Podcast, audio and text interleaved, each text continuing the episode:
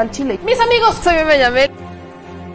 Las mujeres estamos molestas. Llevo seis años y ingresé por secuestro. Por mi parte, yo no creo esa enfermedad. Yo. Mucha les y les duela. Bueno, ya saben. Nosotros salimos por la necesidad. ¿no? Gracias a Dios, a lo mejor vamos a volver a comernos dos veces al día. De la crisis que se vive en los hospitales en Tijuana. Aquí las noticias o te enchilan o te dejan picado. Amigos y amigas, muy buenas noches. Bienvenidos a este espacio en donde decimos las cosas al chile. Yo soy Meme Yamel y hoy tenemos un programa especial porque tenemos dos entrevistas que yo creo muy importantes, eh, eh, sobre todo en tiempos de democracia y en tiempos de poner ejemplos de buenos gobiernos y esas cosas que siempre nos están diciendo, ¿verdad? Y también vamos a hablar sobre las traiciones. Qué cosa tan más bonita, ¿no? Hablar sobre traiciones, porque nos encanta. Casi no se dan en la política, entonces uno, uno casi no tiene por qué hablar de estas cosas. Obvio, es sarcasmo. Así que sin mayor preámbulo, les quiero pedir a todas y a todos que me ayuden a compartir esta transmisión, a dejar sus comentarios, activar las notificaciones y a compartir por todos lados. Acuérdense lo importante que es que hagamos de esta una comunidad informada, porque miren, luego hay cosas de las que no se saben.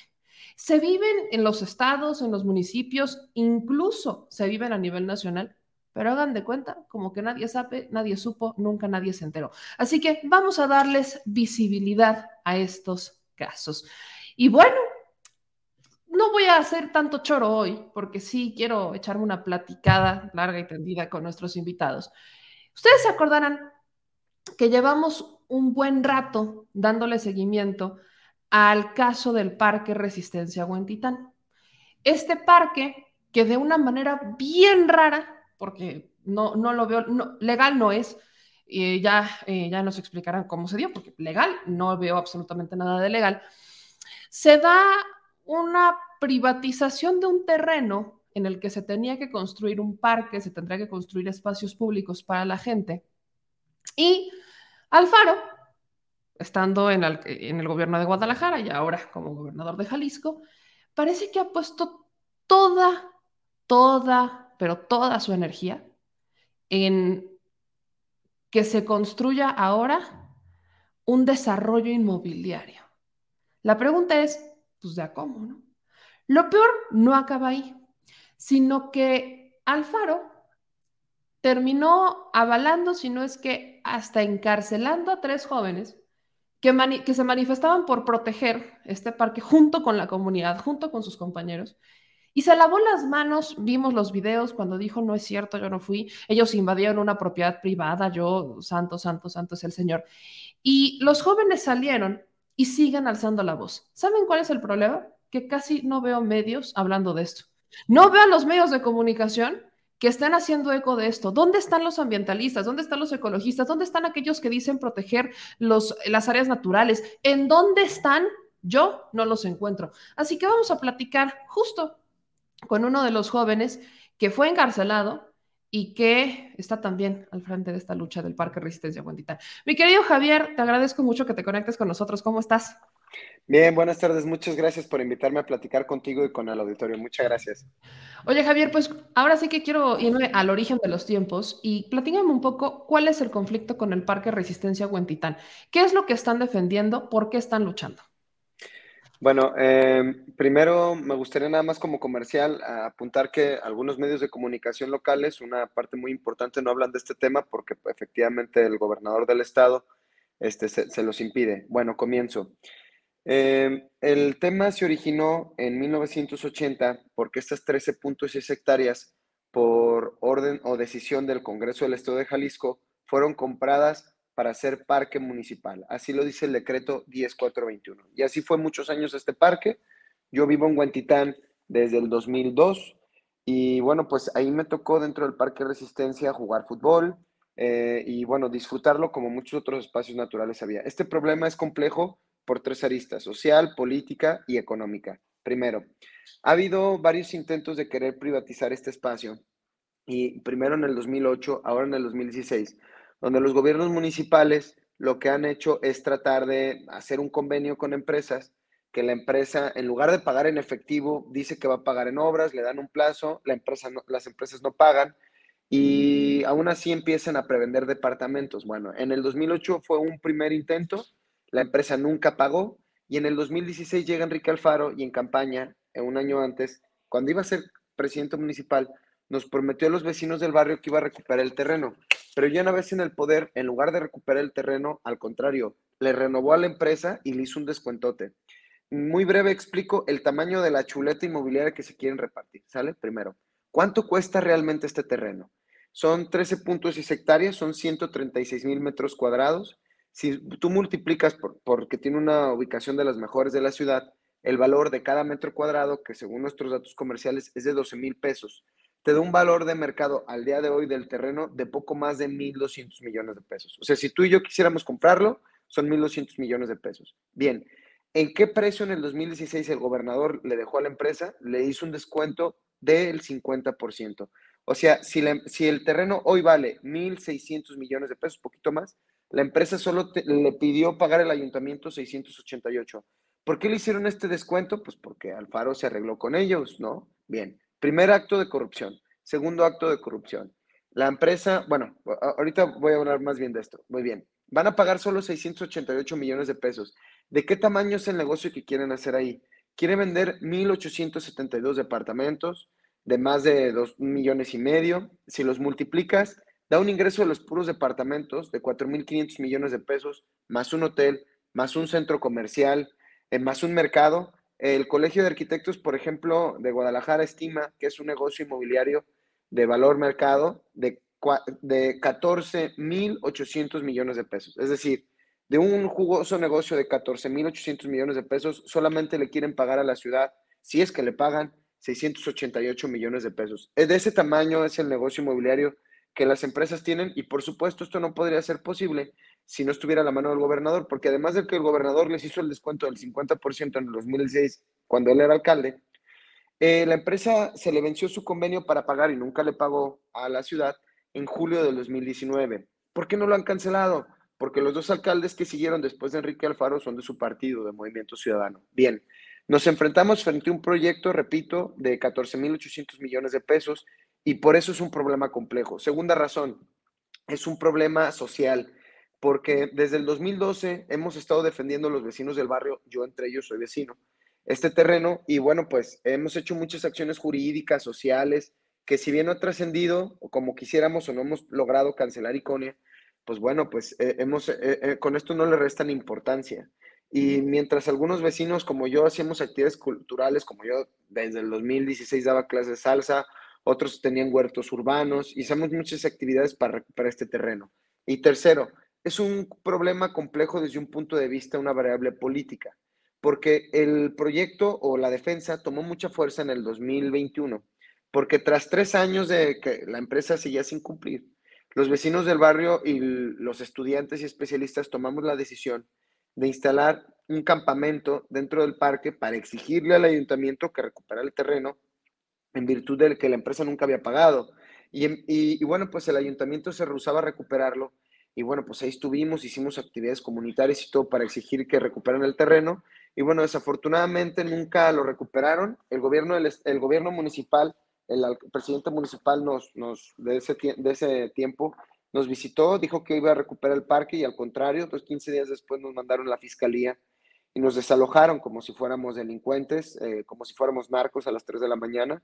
Y bueno, pues hemos seguido en la lucha pero el tema ha sido complejo porque el gobernador del estado, eh, eh, él se la pasa diciendo que este es un problema que tiene que ver con un conflicto que él tiene con la Universidad de Guadalajara y eso es totalmente falso. Quiere invisibilizar una lucha de más de 10 años que tenemos los vecinos y no se lo vamos a permitir, en primer término. Y segundo, dice esto el gobernador porque quiere evitar hablar del fondo. Y el fondo es que gracias a la impunidad que él provee, le quieren regalar hoy a una empresa un terreno que no ha pagado por él, para empezar a construir y desarrollar proyectos inmobiliarios. Mientras ahí estuvimos en el parque, sembramos más de mil árboles, hicimos muchas actividades comunitarias y desafortunadamente a los verdaderos delincuentes, a quien no le pagan a la ciudad, el gobierno no los persigue y a quienes alzamos la voz como vecinos o estudiantes, pues sí nos persiguen jurídicamente y nos quieren meter a la cárcel, ¿no? Fue mi caso.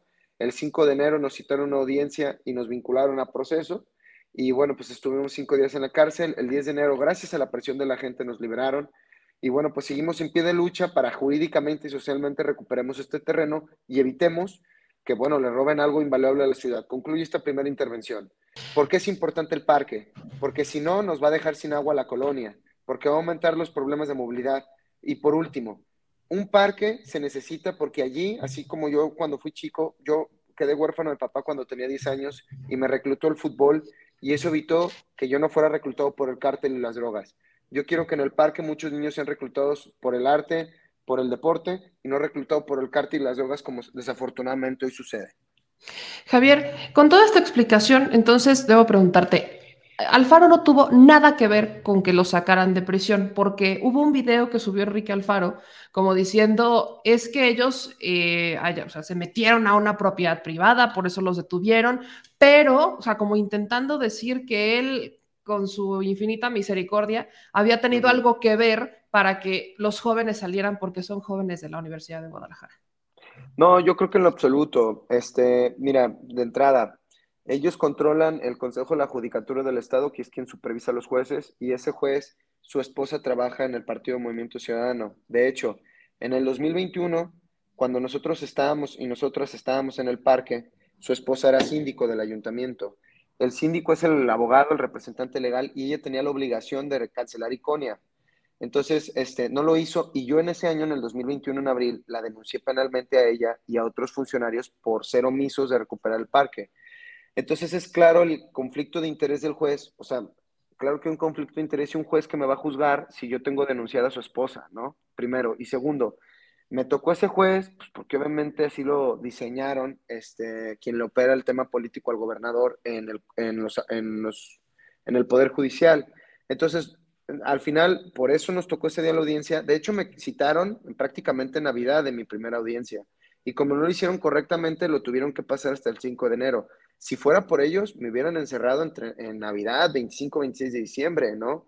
Digo, no se les, no, no pudieron, me quisieron, nos encerraron el 5 de enero pensando que la gente, pues no, este, no iba a reaccionar. Afortunadamente hubo mucha solidaridad. Entonces no me liberó el faro, no me liberó el juez, nos liberó la gente tras la presión que hicieron. Ahora, estoy rescatando un video que subieron, que subió Tonatiu Bravo a, sus redes sociales, en donde suben una serie de discursos de Enrique Alfaro cuando estaba en campaña, cuando decía que no los iba a dejar solos, que él iba a luchar por los jóvenes, por la universidad, etcétera, etcétera. ¿Cuál es el rol de la universidad aquí? Porque Alfaro trae una bronca con la Universidad de Guadalajara, que es no tan añeja, él en campaña juraba que iba a protegerlos, incluso se cuestionó mucho en algún momento Alfaro las relaciones que tuviera con la Universidad de Guadalajara, pero independientemente de ese que es otro tema político, ¿hay algún rol de la Universidad de Guadalajara en particular en esto? No, más que el de solidaridad.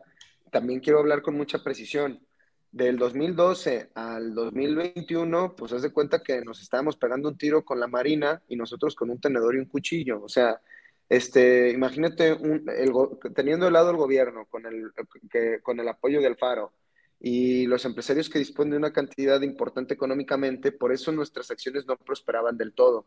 Cuando yo fui presidente de la FEU, de los estudiantes de la Universidad de Guadalajara, es cuando tuve la oportunidad de tener a, mi disposición capital humano como profesores y profesoras que me ayudaron sin cobrarme, que tuve la oportunidad de disponer e involucrar a más estudiantes en la lucha.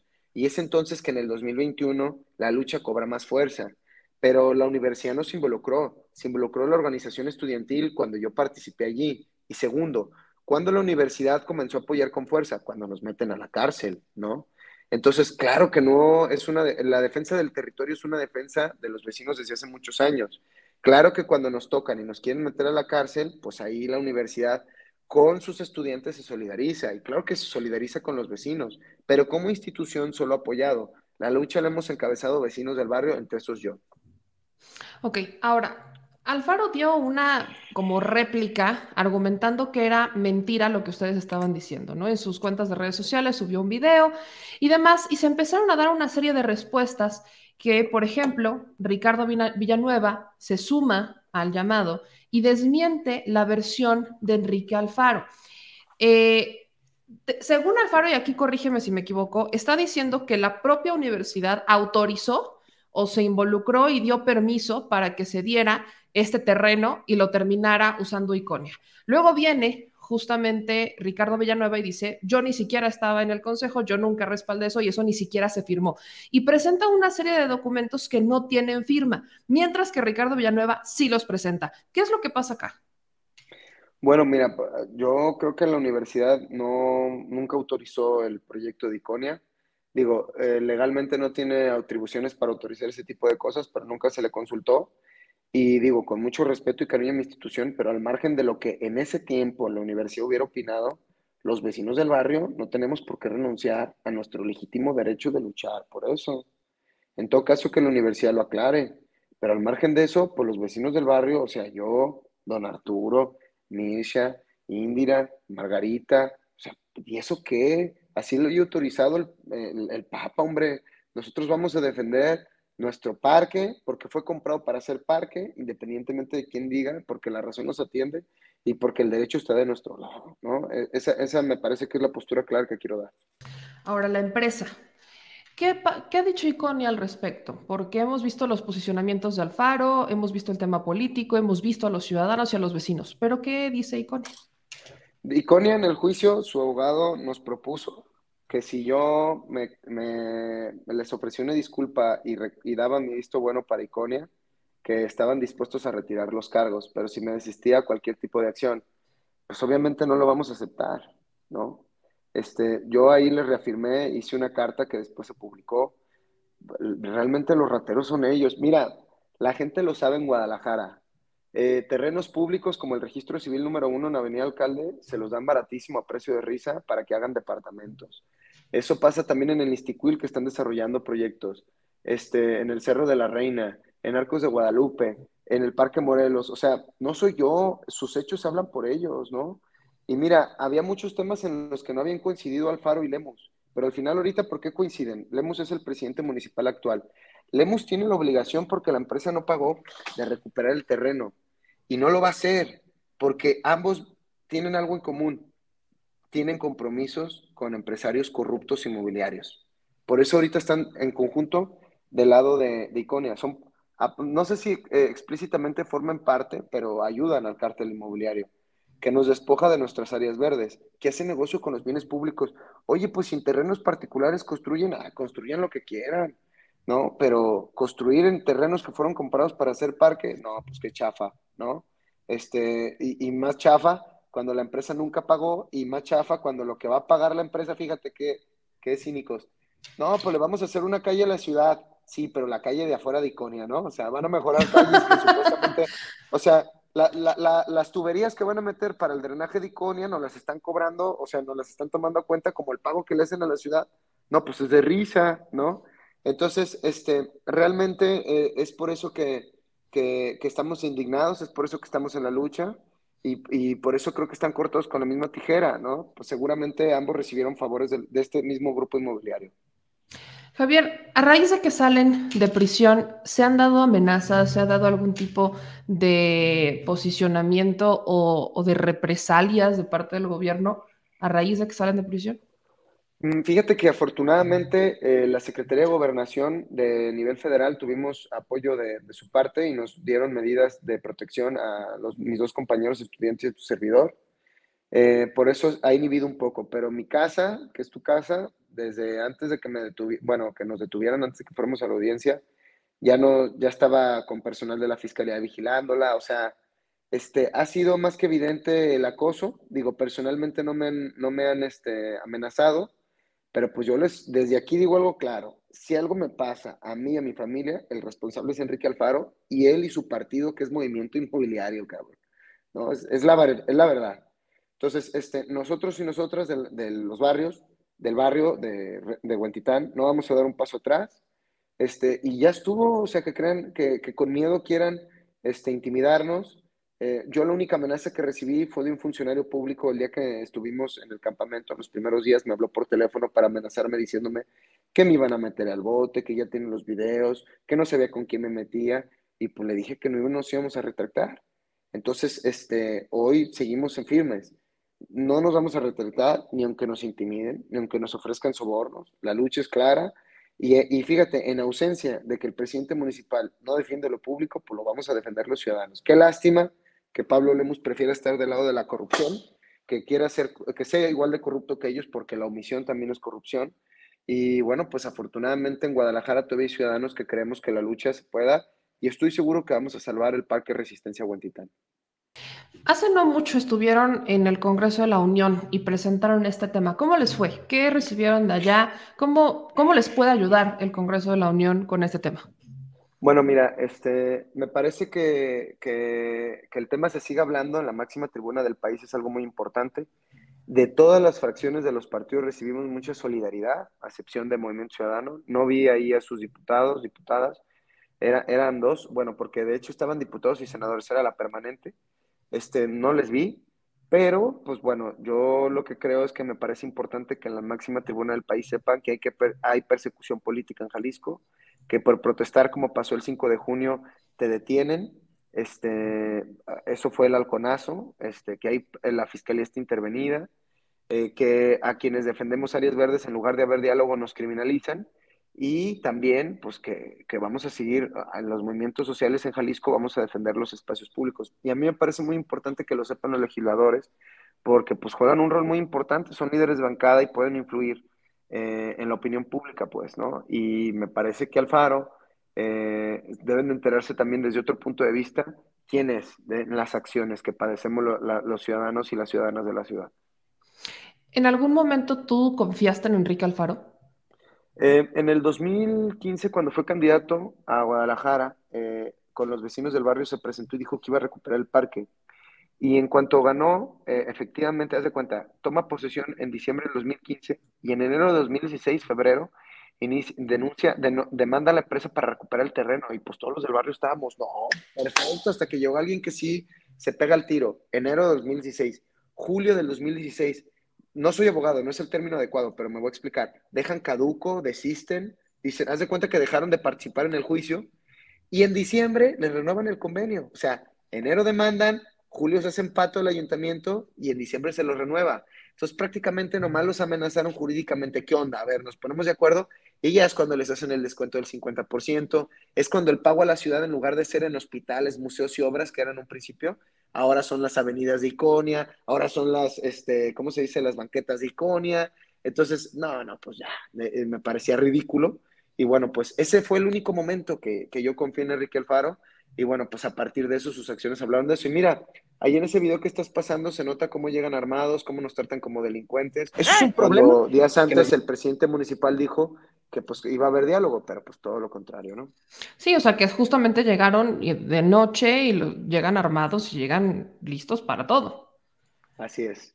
Así Oye, es. Javier, ¿qué le dices a la gente que no es de Jalisco? Y que, por, porque vemos que hay en Movimiento Ciudadano una como campaña de que son mejores, de que son una buena alternativa. Y una de sus apuestas es Enrique Alfaro, ¿no? Que lo tienen como un gran gobernador, que es un gran líder y demás. Y hay mucha gente que es de otros estados que quizás voltea y dice, bueno, puede que, pero ustedes viven y ustedes padecen las decisiones de una persona que yo no lo puedo llamar de otra manera, los traicionó. ¿Qué le dices a la gente que está afuera? ¿Quién es Enrique Alfaro para aquellos que se dejan llevar por los millones que se gasta en medios de comunicación? A mí me parece que el gobernador es una persona que, que nos ha despojado de la paz, porque su fiscalía y, y, los cuerpos de seguridad que tienen no investigan, no, no buscan a los desaparecidos. Nos han despojado a mi generación de la oportunidad de poder comprar una casa dentro de la, zona, área metropolitana. Este, lo que ellos han permitido de la burbuja inmobiliaria regalándoles terrenos públicos para construir muchos departamentos de lujo ha encarecido mucho la vivienda. Nos, nos están despojando de nuestros parques, de nuestras áreas verdes para hacer los negocios particulares y piensan que la ciudad es un botín que se lo pueden repartir como si le pertenecieran. Ese es el gobierno de Enrique Alfaro. No conozco los gobiernos de Movimiento Ciudadano en otras partes del, de, del país pero sí puedo decir, hablar por lo que conozco, y así es Movimiento Ciudadano en Guadalajara, y que si tú haces una crítica con datos, en lugar de escucharte, en lugar de buscar un planteamiento serio y objetivo, lo que hacen es, intimidarte, es tratar de, de, criminalizarte y meterte al bote.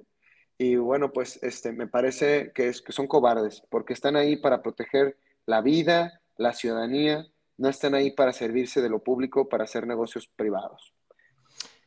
Javier, te agradezco muchísimo esta entrevista y déjame platicarte que vamos a estar muy pendientes de esto, porque justo cuando empecé a ver lo que estaban haciendo en Jalisco, cómo estaban defendiendo el parque, cómo estaban defendiendo sus espacios y la manera en la que fueron tratados, se me hace que es no, no solo ilógico, no solo incongruente, sino se me hace de las peores bajezas que puede hacer una administración que juró protegerlos. Entonces, desde acá te mando un fuerte abrazo y cuentas con nosotros para darles difusión.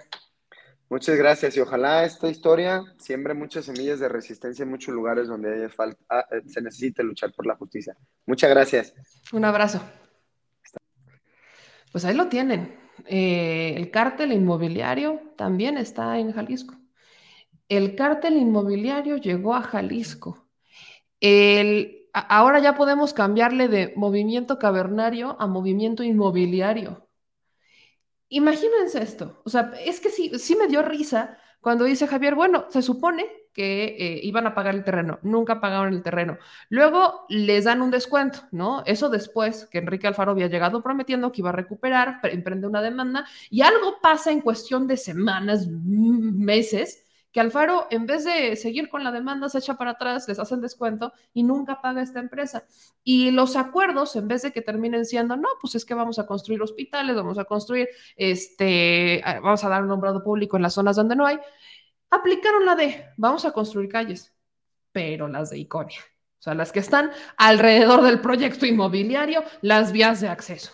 ¿Qué, vamos a alumbrar? Pero vamos a alumbrar Iconia. ¿Qué, vamos a, a, poner las, este, tuberías y demás, que es que las que van a traer agua y Iconia. Y así, justo lo que acaba de platicar Javier Armenta, es lo que ha pasado también en la Ciudad de México, con N cantidad de proyectos inmobiliarios donde los alcaldes pues han terminado diciéndoles, claro que sí, como de que no. ¿Cuál es la premisa del cártel inmobiliario? Sencilla.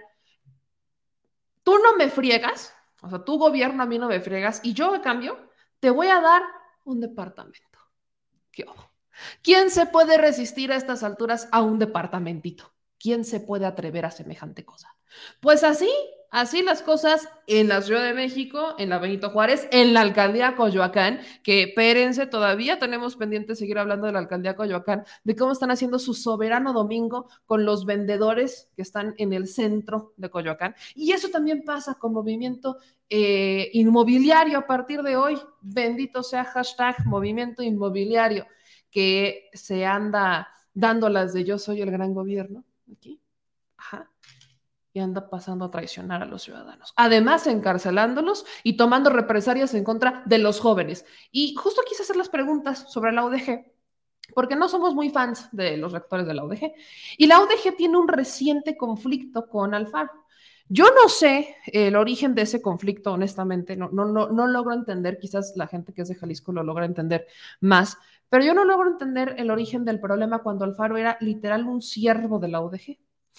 La UDG, y justo nos dice Javier Armenta, ha brindado su solidaridad. Pero es más, incluso si la UDG hubiera vendido, que ya en algún momento les puse los documentos, ahorita los, los estaba buscando, no los encontré, de el rector desmintiendo, diciendo, a ver, yo no firmé nada, yo no autoricé nada. Supongan, suponiendo sin conceder que Alfaro tuviera razón, que él subió unos documentos que ni firma tienen, los jóvenes dicen, a mí lo que ellos hayan decidido no me importa. Es mi parque, es mi espacio, son, somos nosotros. Javier Armentas aventó un byte buenísimo. A mí cuando estaba joven, yo, yo, yo, yo estaba huérfano, ¿no? Y me reclutó el fútbol gracias a este parque. Porque ahí jugaba fútbol en vez de irme con el crimen organizado. Y Alfaro quiere dejarlo sin parque y quiero recordarles que en Jalisco, el cártel Jalisco Nueva Generación anda en su mero mole, ¿eh? Más de 100 mil desaparecidos en el estado de Jalisco y Alfaro lavándose las manos. Es más, Alfaro en estos momentos anda de viaje. Les digo que Alfaro es el gobernador más vacacionado, más vacacionado de todos honestamente. O sea, Alfaro en sus redes sociales anda presumiendo, ¿no? Que la seguridad de Jalisco, ya sumamos otros 303 nuevos oficiales de seguridad, ¿no? Que es que policías estatales, que Jalisco vial también. Pero además, Alfaro, échense esta. Ahí anda Alfaro, de viaje. Miren, miren lo que le interesa Alfaro. Échense tantito. Esto es lo que le importa a Enrique Alfaro. Esto es lo único que le interesa a este hombre, el business. Y aquí una prueba más. ¿Qué tal? Estamos terminando la segunda jornada de Content Américas, el encuentro más importante del continente de la industria audiovisual. Y ha sido muy exitoso el recorrido que hemos hecho aquí en Miami. Hemos podido lograr eh, presentar el proyecto de Filma Jalisco y demostrar el compromiso que tiene el Estado con el desarrollo de esta industria. Por eso, el día de ayer por la tarde se hizo un anuncio importantísimo para nuestro Estado.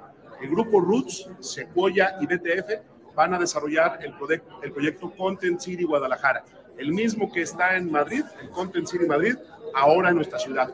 Un proyecto que nos va a permitir desarrollar la infraestructura para la producción audiovisual que tanta falta hacía en esta apuesta de largo plazo. Los estudios, los sets de producción van a estar en un proyecto que se va a empezar a desarrollar este mismo año. Es una gran noticia y habla, por supuesto, de la confianza que genera el anuncio que ayer presentamos, de la manera como hemos podido articular una propuesta que convence al sector de que Jalisco se va a convertir en el principal hub de la industria audiovisual de Latinoamérica. Así es que a darle, vamos a terminar la jornada hoy y nos vemos ya mañana en Guadalajara, si Dios quiere. Saludos desde Miami. Les digo, anda bien rifado en Miami. Y miren, no es que esté mal que te vayas a buscar proyectos de inversión para tu estado. Eso es al final lo que es una manera de traer empleos. Pero quiero recordarle al Faro que en el Congreso de la Unión justamente le hicieron una recomendación por los desaparecidos. Le hicieron una recomendación por violaciones a los derechos humanos. ¿Las prioridades de Alfaro en dónde están? ¿En Miami? ¿En España? ¿En un partido de básquetbol? ¿Las prioridades de Alfaro en dónde están? Porque dudo que estén en Jalisco. Y estoy muy segura que están en hacer más grandes sus bolsillos. Y este es el gobernador que no tolera la crítica, que no tolera los cuestionamientos y que le paga muy bien a la prensa local. Aguas. Hablando de movimiento inmobiliario, o sea, movimiento ciudadano, hablemos de traiciones. Mm, el pan nuestro de cada día. Quiero presentarles, creo que debemos empezar, eh, le voy a decir al señor productor y a mi querido Chuis, que, que se armen una cortinilla de los chapulines. bueno, esos son grillos, yo sé, pero los chapulines, debemos de, Debemos de. ¿Por qué? Y usted dirá, meme, ¿por qué vamos a hablar de los chapulines? Guajapen, ahora qué pancho. Pues un diputado de Morena que agarra y que se va a Movimiento Ciudadano. Pero quiero contarles esta historia porque está medio interesantona, ¿eh? Estoy hablando de Omar Castañeda, que hasta hace unas horas era diputado de Morena. Y a las 10 de la mañana, de hecho, se convocó a una rueda de prensa por parte de Movimiento Ciudadano para hacer un gran anuncio. Y miren, Ayer el señor productor, cuando me mandó la nota, porque solamente eh, Jorge Álvarez Maynés subió un tweet diciendo que a las 10 de la mañana tenían un anuncio muy, muy, muy, pero muy, muy, muy importante que dar. Pero no dijo más, no puso ninguna liga, no, no nada. Entonces el señor productor y yo andábamos como, vamos a apostar si se va a Monreal o si se va, si se va a Ebrar. Y no se fue ninguno de los dos todavía. Y ahí les va el porqué. Omar Castañeda era diputado de Morena, es más, aquí tengo su perfil del legislador. Vamos a, vamos a curiosear un ratito con el perfil del legislador de Omar Enrique Castañeda González. Él fue votado, o sea, no fue, él no es plurinominal, él fue votado por mayoría relativa en el estado de Durango, es un diputado del distrito 2 del estado de Durango, o sea, del distrito de Gómez Palacio, así que mi gente de Durango, aguas. Él eh, tiene, este, tiene una licenciatura en marketing y también tiene una preparación financiera económica. Y quiero ver aquí más o menos, más o menos, cómo han estado sus iniciativas, si ustedes me permiten. Vamos a ver cuáles han sido, cuál fue el trabajo de este hombre, ¿no? Pues para ver de quién se trata, ver qué tanto se perdió en Morena. Este hombre, estas son todas las iniciativas que ha presentado o en las que ha estado involucrado de alguna manera. En total son 38, 38 asuntos legislativos. Todas estas presentadas por él. ¿De qué se tratan? Una reforma al Código Civil, en donde buscaba eliminar las causales de divorcio implementando en su lugar el divorcio incausado. O sea, determinar, o sea, que cualquiera de los dos cónyuges o ambos pudieran solicitar el divorcio ante la autoridad judicial y manifestar su voluntad de no querer continuar con esto. Y ahí buscó hacer una reforma a la ley secundaria. Luego buscó hacer otra reforma a la ley secundaria en el Código Penal Federal para derogar o eliminar las disposiciones que penalizan el aborto. Entonces también se metió en el tema del aborto, para despenalizar el aborto. También buscó incrementar las sanciones por el delito de fraude. También buscó brindar certeza sobre la legalidad de las operaciones del Consejo de Vigilancia y asignar obligaciones al comisariado ejidal, esto en materia agraria, establecer un reglamento interno y demás. También presentó una iniciativa para eliminar la discriminación laboral por razón de género. También presentó otra iniciativa que tiene por objeto incluir el principio de la cultura de paz como elemento de socialización y resolución de conflictos e inseguridad en la planeación de políticas públicas. Otra iniciativa de ampliar las posibilidades para que los legisladores presenten reservas a los dictámenes que analizan las comisiones, o sea, buscaba establecer que las reservas podían presentarse en lo particular o por grupo parlamentario cuando más de dos diputados quisieran.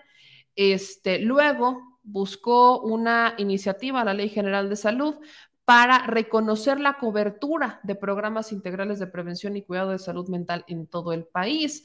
Otra iniciativa para transparentar la información de los procesos que se generen por el cumplimiento de la ley general del sistema de carreras de maestros y maestras.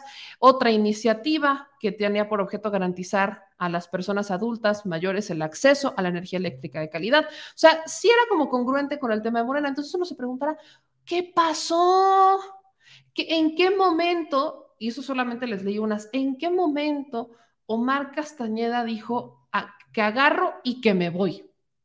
Pues el diputado dejó Morena para sumarse a Movimiento Ciudadano, quitándole un diputado a Morena y sumándole un diputado a Movimiento Ciudadano, que ahora tendrá 26 integrantes, mientras que el Morena se queda con 201 diputados. Dante Delgado, dirigente de Movimiento Ciudadano, destacó que este diputado forma parte de una nueva generación de actores en la vida pública del país y se integra a la bancada porque Movimiento Ciudadano es un proyecto progresista y socialdemócrata que busca generar mejores condiciones de vida para la población. Mientras que Jorge Álvarez Maynés, coordinador de la bancada naranja en la Cámara de Diputados, destacó que su nuevo compañero de mayoría fue el diputado más votado de Durango y que se suma a Movimiento Ciudadano por convicción, pues no rompe con el poder por conveniencia política en razón de un proceso electoral. O sea, dice Jorge Álvarez que no hubo ahí un tema electoral, o sea, como que se fue a Movimiento Ciudadano porque tiene la firme convicción de irse a ese partido y no precisamente porque le hayan propuesto algo electoral o porque lo vayan a ser candidato o algo así. Mientras que Omar Castañeda dice que no solo es él quien se integra al Partido Naranja, sino se trata de un movimiento social que durante décadas ha trabajado en la comarca lagunera para hacer realidad el estado de bienestar de la población. O sea, de alguna manera da entrever Omar Castañeda que hay un proyecto en Durango que se va a mover a movimiento ciudadano. Vean y escuchen este breve momento en el que justamente pues se anuncia cómo agarra sus petacas y se va de Morena para movimiento inmobiliario. En este momento lo que se anuncia es un asunto de convicción y alguien que decide romper eh, con el poder, no eh, para irse al poder. Pues bienvenido, Omar Castañeda, es un honor que seas parte a partir de hoy de la bancada naranja y eh, estamos muy contentos con tu incorporación. Muchas gracias, mi estimado.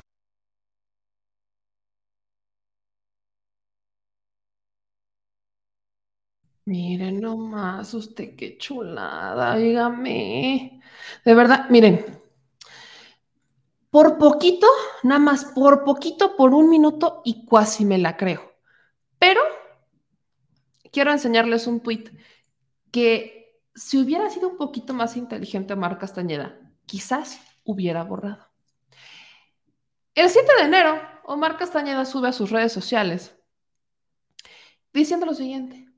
Durante el gobierno de Marcelo Ebrard en la Ciudad de México, el interés de los capitalinos fueron su prioridad, antes que sus aspiraciones personales.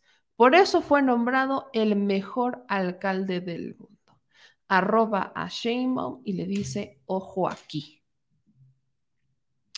Hubo comentarios diciendo que qué clase de situación estaba promoviendo, que, mejor se sentara, dice el trascendente, que mejor se sentara y pusiera atención.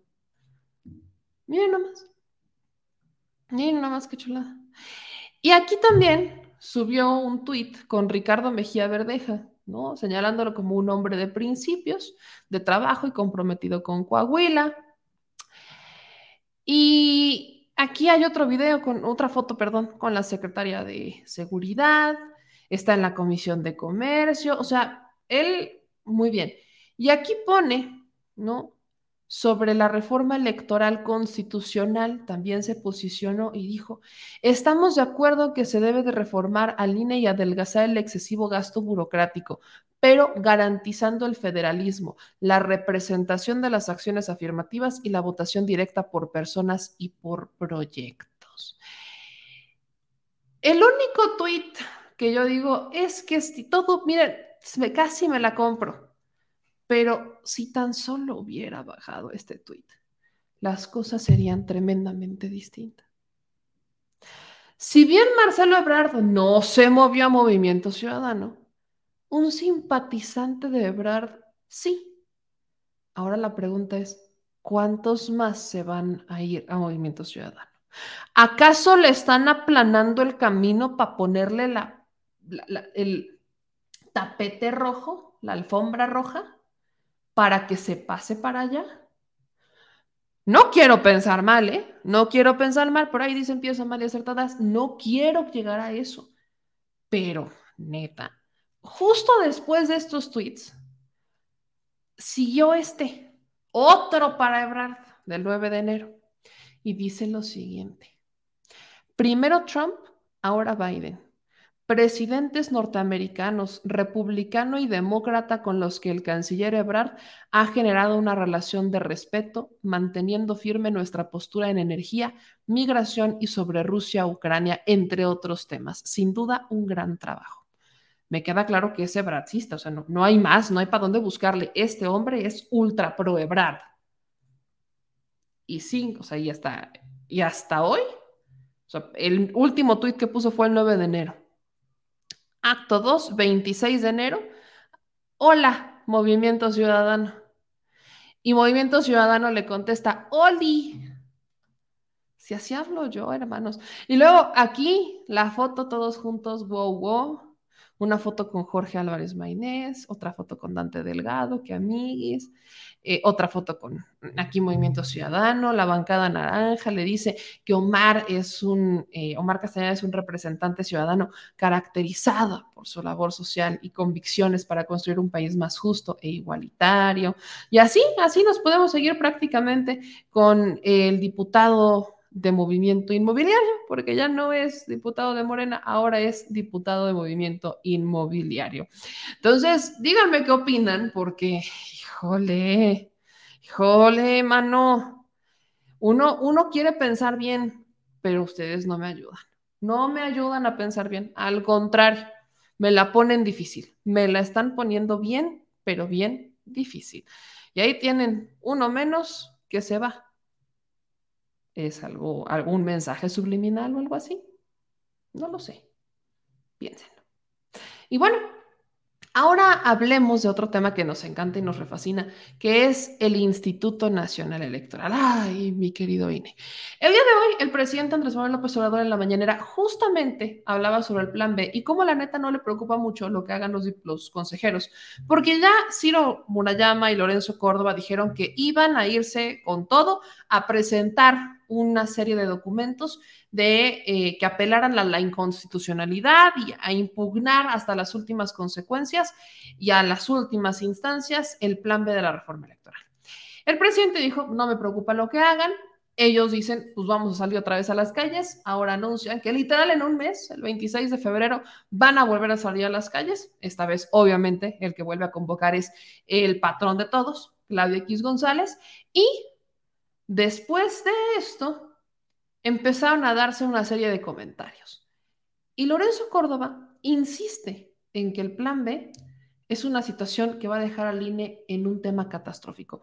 Bien, vamos a ver lo que dijo Lorenzo Córdoba en esta última intervención que se subió a las redes sociales, en donde pues él habla de la tragedia que es el plan B del presidente. La mutilación esta reforma que como hoy sabemos siguió la instrucción desde el poder de destazar al INE, implica que quienes hoy son responsables de conducir las investigaciones en, materia de violencia política contra las mujeres, es decir, las vocalías secretariales de los consejos distritales, van a desaparecer.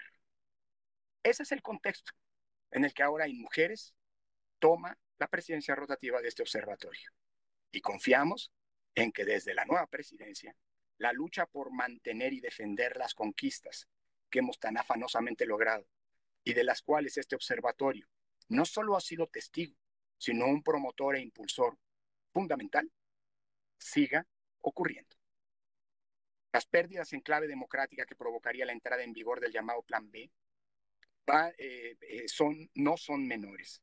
Por todo ello, desde mi perspectiva, decirlo en este espacio colegiado de confianza y de agendas compartidas, es importantísimo que cada institución y persona integrante de este observatorio se sume a la que ahora está llamada a ser la más importante batalla para defender la democracia y los logros democráticos que hemos hasta ahora conseguido.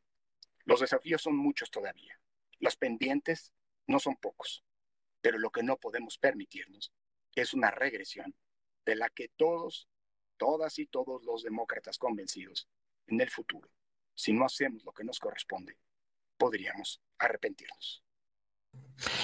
Y miren, en una columna que subió Lorenzo Córdoba, lo he estado platicando con ustedes últimamente. Lorenzo Córdoba está advirtiendo que con este plan B de la reforma electoral van a terminar despidiendo hasta 6 mil personas. Quiero que les voy a leer solamente un fragmentito de lo que dice Lorenzo Córdoba sobre esto, ¿no? Pone. Gracias a la profesionalización de los funcionarios encargados de las elecciones, Periódicamente se instalan prácticamente todas las casillas en cualquier rincón del país. En 2021 fueron más de 162 mil, integradas por ciudadanos sorteados y debidamente capacitados en sus domicilios. Se realizaron más de 13 millones de visitas domiciliarias en la pasada elección federal. Operan con altísima precisión y efectividad los mecanismos de difusión preliminar de resultados y se cuenta con transparencia en todos los votos durante los cómputos.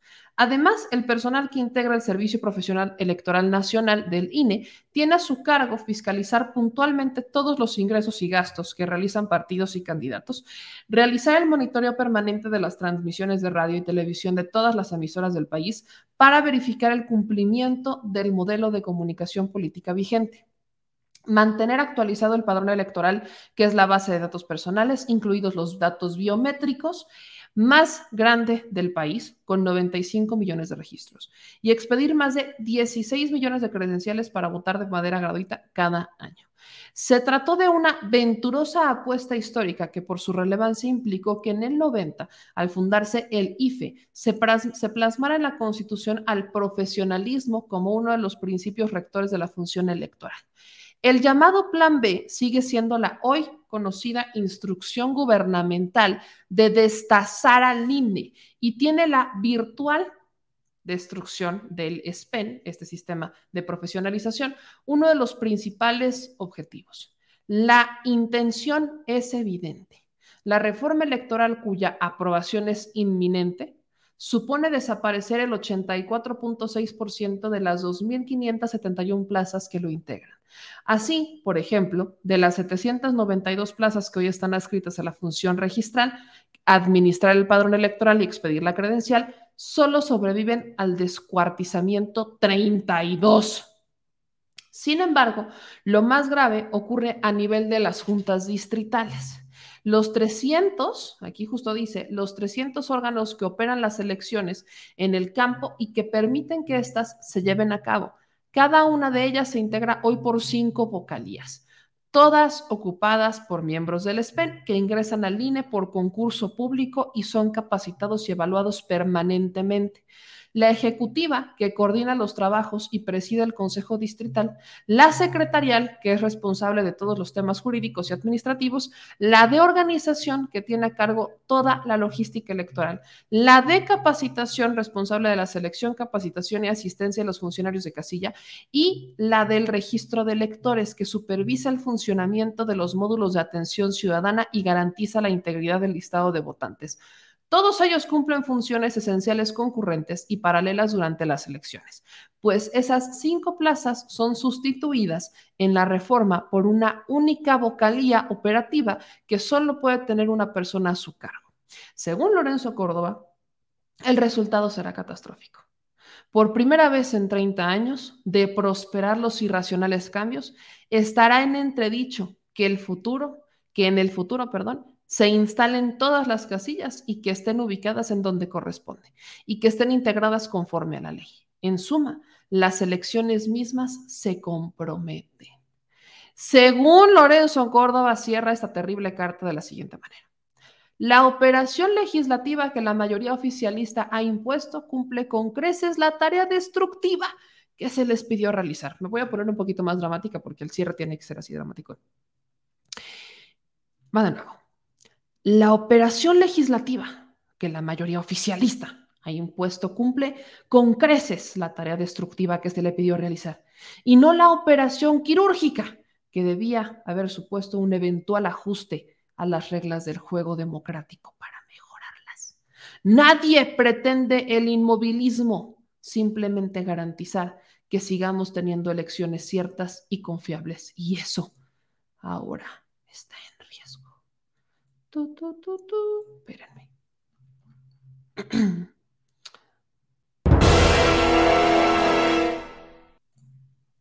ya, cierre dramático.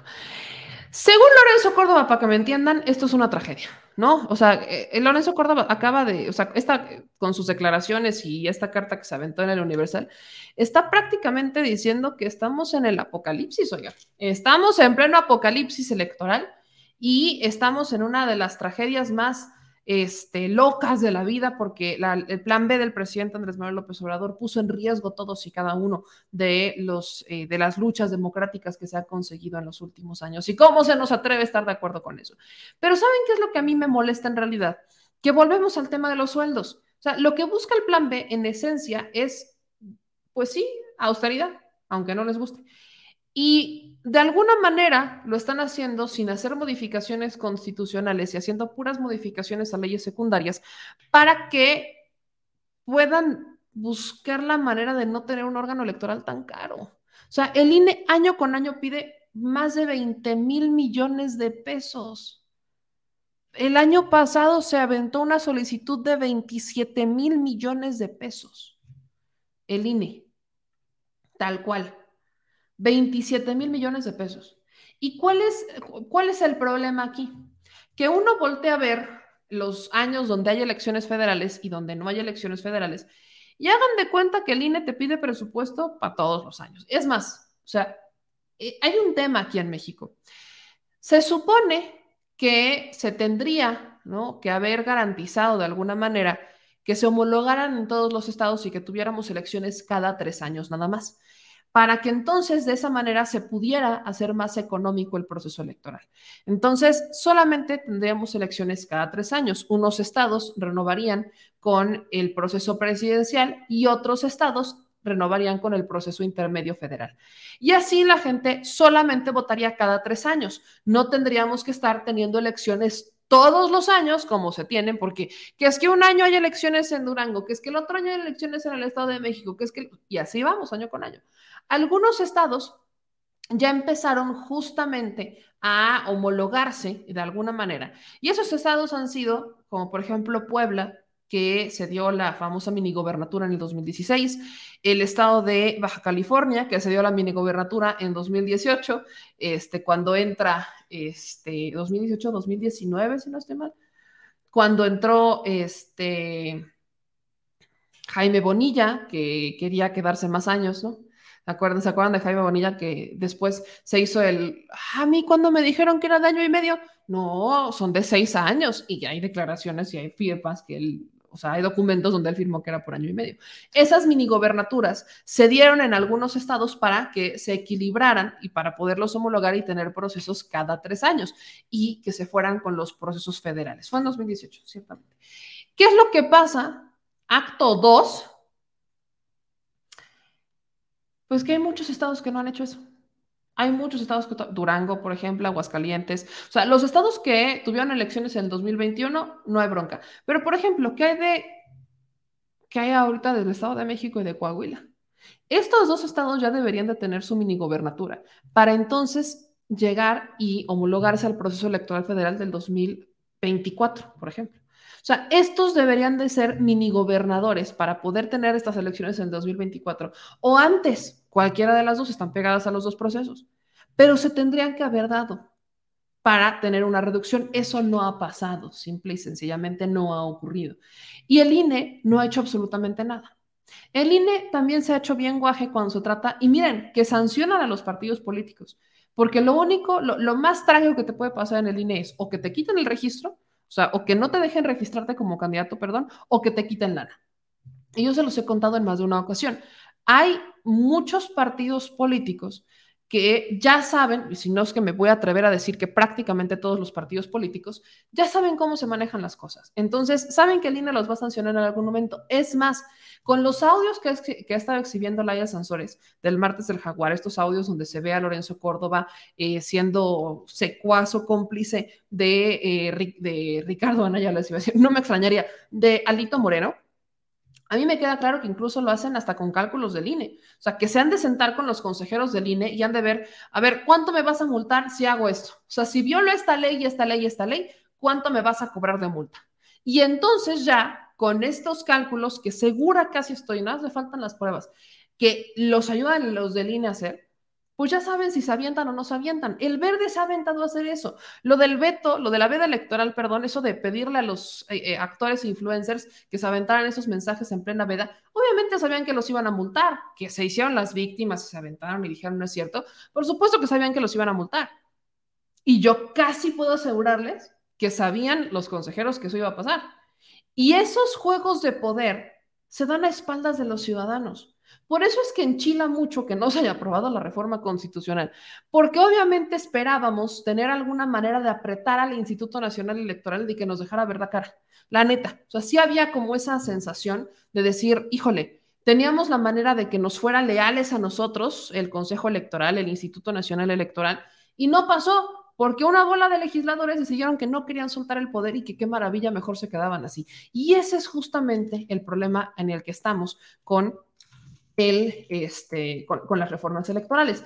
Pero mucho se habla sobre el famoso plan B y, mucho andan, no, que el plan B es una tragedia, que, que, nos va a ir muy mal y que no, hombre, que cómo se nos ocurre. El plan B de la reforma electoral es lo peor que nos puede pasar, cuando en realidad estamos en un escenario que nos obliga a voltear a ver estas reformas, honestamente.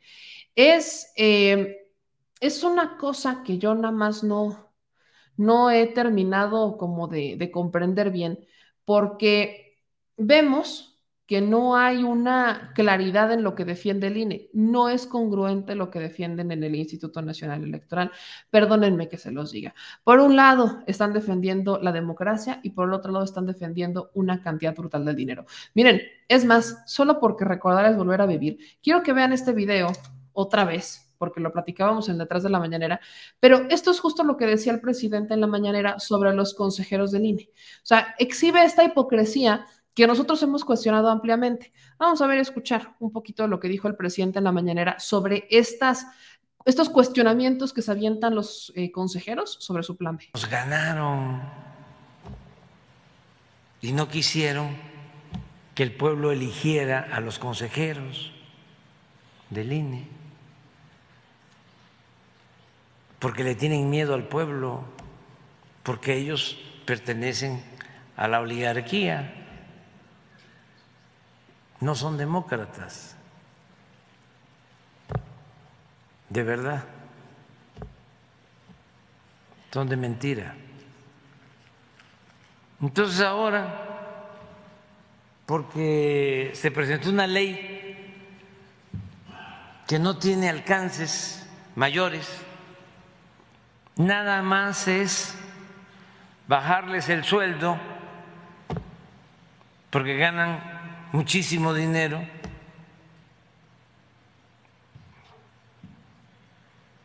y derrochan dinero público. También eso este, les molesta.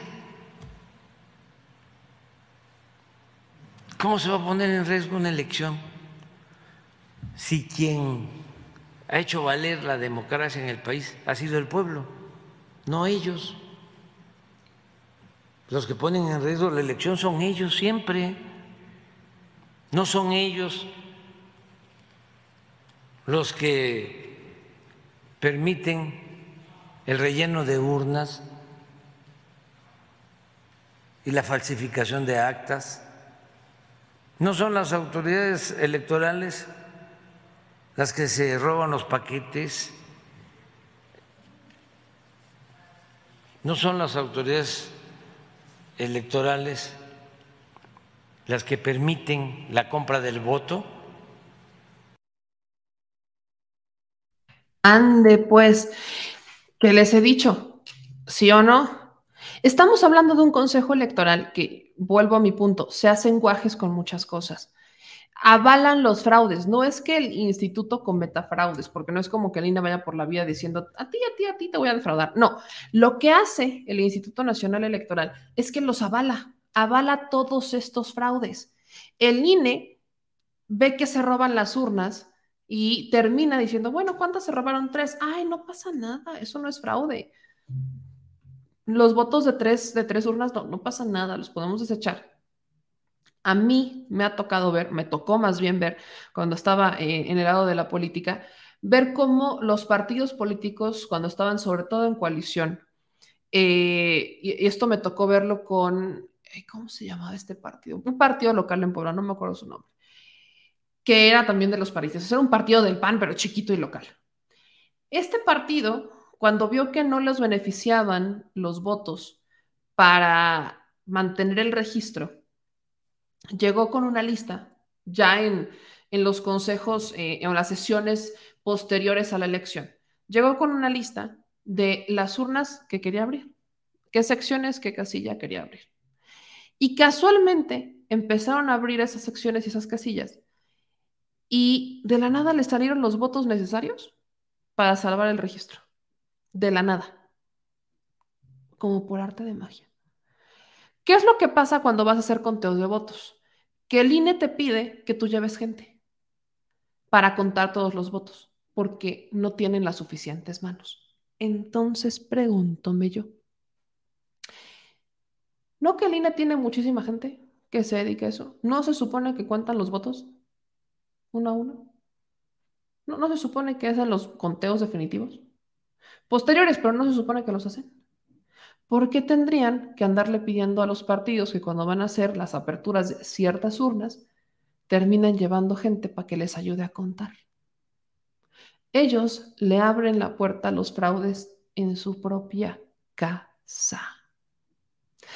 Y cuando alguien los acusa de fraude, no, no, no, presente su denuncia en la Fiscalía Electoral y vemos. Ah, ok. Muy bien, maravilloso. Y luego, y luego, ¿no? ¿no? ¿No va a funcionar o cómo? ¿Nadie se va a hacer responsable por los fraudes o cómo le hacemos? Ese es exactamente el problema que tenemos con el Instituto Nacional Electoral. Esos son los cuestionamientos que se le hacen al Instituto Nacional Electoral y que lamentablemente parece no tener respuesta todavía. En un momento más vamos a regresar con el caso de eh, del instituto vamos a tener, vamos a ver si se logra conectar nuestro querido Álvaro Arreola, que me dijo que está teniendo unos problemas técnicos, pero antes de regresar con eso, vamos a, darle tiempo. quiero darle seguimiento a las declaraciones de Pompeo. ¿Se acuerdan que ayer, en la noche de ayer, les platicaba de cómo es que se habían dado un, o sea, que Mike Pompeo escribió un libro.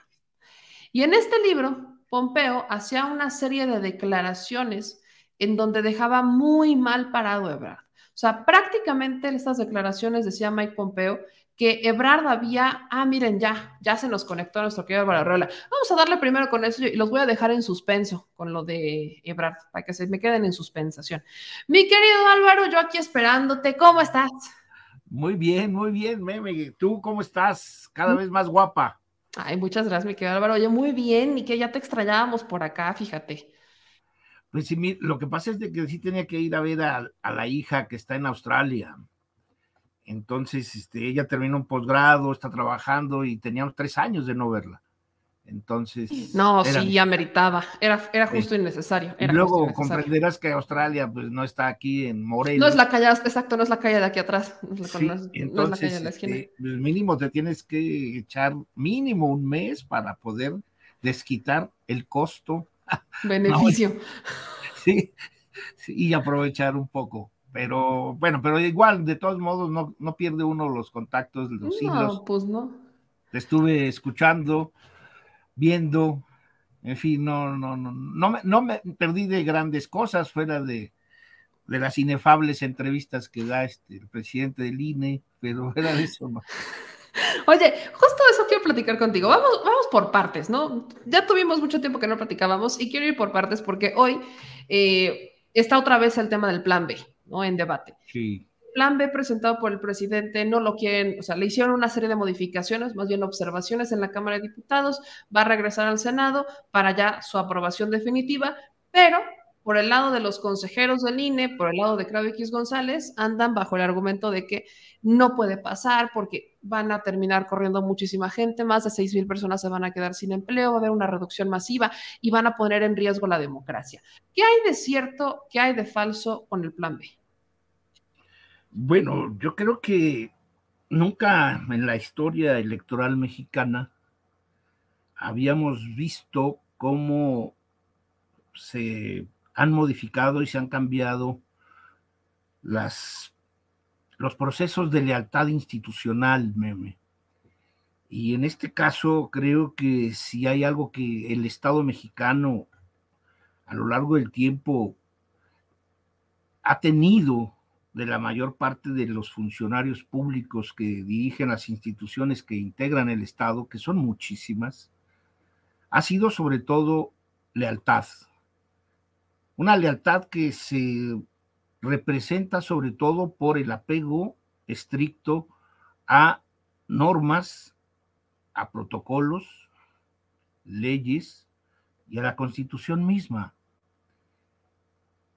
En el caso que ocurre actualmente y, bueno, y sobre todo se ha agudizado más en los últimos tiempos, en los últimos años, dos, tres años, encontramos a una a un organismo del Estado mexicano llamado Instituto Nacional Electoral, que originalmente nació como el Instituto Federal Electoral, tuvo una modificación constitucional, ¿sí? de IFE pasó a INE y nadie dijo nada.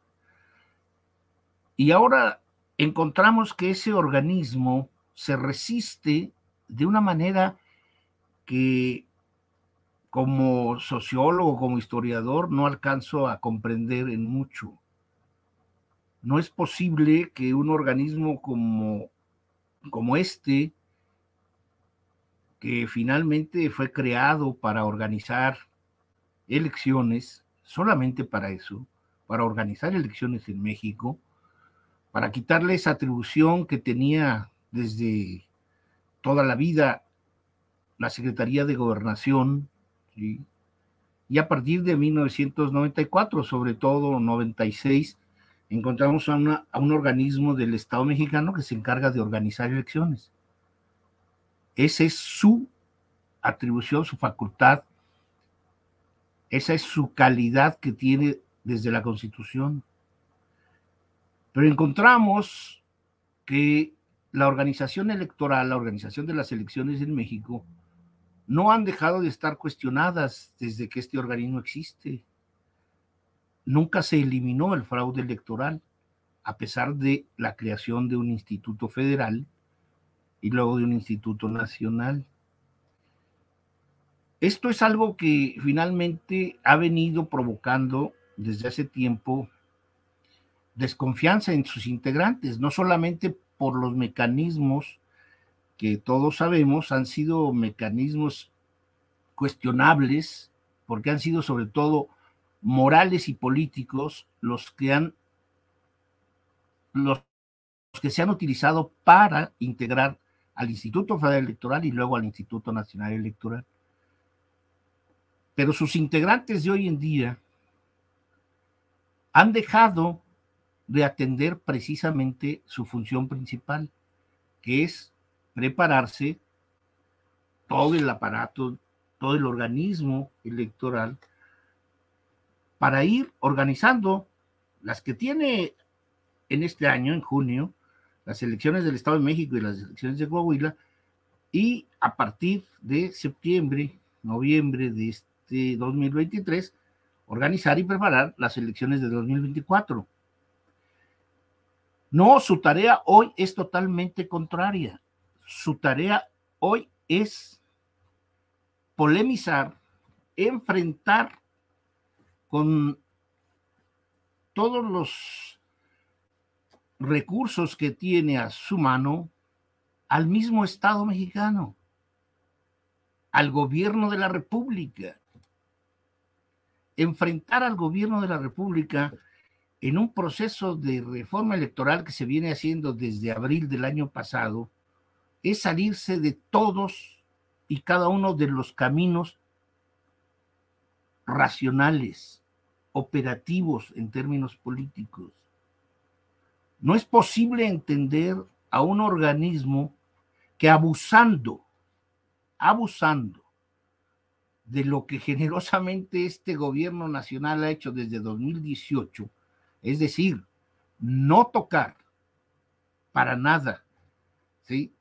Los procesos electorales de este país, tiene ahora un adversario que solamente pueden entenderse ellos. Digo, e, e, ese organismo, digo, no nos ha aclarado exactamente qué función tiene, si la de procurar justicia para sus miembros, si la de integrarse como club como partido político para arrebatarle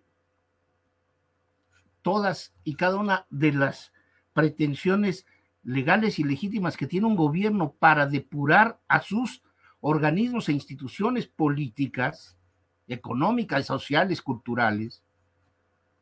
Y hoy vemos un proceso de resistencia que llegó ya a los límites aceptados en un Estado democrático, en un Estado de derecho. No puedo entender al nivel que ha llegado una institución para golpear verbalmente, intelectualmente, como nadie lo ha hecho, a un régimen, a un gobierno que lo único que ha hecho en los últimos, en el último año, desde que presentó su propuesta de reforma electoral, ha sido defenderla, defenderla y justificar, enviarla a donde se tiene que enviar, que es al Poder Legislativo, y esperar a que el Poder Legislativo termine su trabajo. Pero antes de que termine su trabajo, el en este caso la Cámara de Senadores, Cámara Revisora de lo que ya de origen se le envió, que fue la iniciativa, la minuta de la Cámara de Diputados de reforma a diferentes leyes, hoy encontramos que antes de que se inicie este próximo primero de febrero, esta parte que no se ha agotado por parte de los senadores sobre la iniciativa, encontramos ya una respuesta visceral, histérica, de, seres humanos que se han perdido. Alguna vez escuchaba que el presidente del Instituto Nacional Electoral decía, cuando, cuando mencionó y de una manera terrible a los grupos indígenas, dijo que a lo mejor que, se iba, que iba a terminar loco o en el, en el psicólogo. Yo diría que en el psiquiatra, pero yo creo que se debiese adelantar y debiese consultar a un especialista para poder entender que su papel de organizador de elecciones no es sinónimo de lucha política, no es sinónimo de confrontación con el Estado mexicano. Esto me parece que ya llegó a los límites a los cuales ya no se puede, no se debe. Creo yo que para eso también hay instancias superiores y muy importantes. Una de ellas es el Congreso. El Congreso tendría que poner ya límites a estos señores, pero si no, está la instancia de la Secretaría de Gobernación. O sea, ¿sí se puede hacer algo desde la Secretaría de Gobernación para ponerle un freno a lo que está pasando con los consejeros? Claro. O sea, a, a todo, por ejemplo, Lorenzo Córdoba dice que el plan B tiene abierto el propósito de destazar al INE y mutilar la capacidad operativa del instituto. Ahorita platicaremos de esos asuntos técnicos, Sí. pero ¿realmente la Secretaría de Gobernación puede decir hasta aquí? La responsable de la política interior del Estado mexicano, Meme, se llama Secretaría de Gobernación. Sea quien sea su titular, Ujú. El responsable de guardar la tranquilidad, paz necesaria en el país depende casi directamente de esta secretaría. Este órgano que es el único o es el principal en el Estado mexicano de guardar la paz interna es la Secretaría de Gobernación. La Secretaría de Gobernación tiene todas las facultades para poder llamarle la atención a los funcionarios del Instituto Nacional Electoral a que moderen su conducta. Se puede estar respetando, como hasta ahora se ha demostrado, el Estado mexicano, el gobierno mexicano ha respetado la libertad de expresión de todos los mexicanos ¿sí? desde que asumió el poder del primero de diciembre del 2018. No ha habido a nadie que se le obstaculice para expresar a lo que considere necesario sobre el tema que sea, que sea útil o no para la vida nacional. Pero lo que no se puede aceptar es que desde una institución del Estado mexicano se golpee al mismo Estado mexicano con mentiras, con falacias que solamente tratan de obstaculizar el quehacer, la tranquilidad, la seguridad de todos. Yo creo que ya se llegó a los límites en donde se le tiene que llamar la atención necesariamente a sus integrantes para que guarden las formas y que sea a través de lo que ellos siempre han defendido, los mecanismos legales, ¿sí?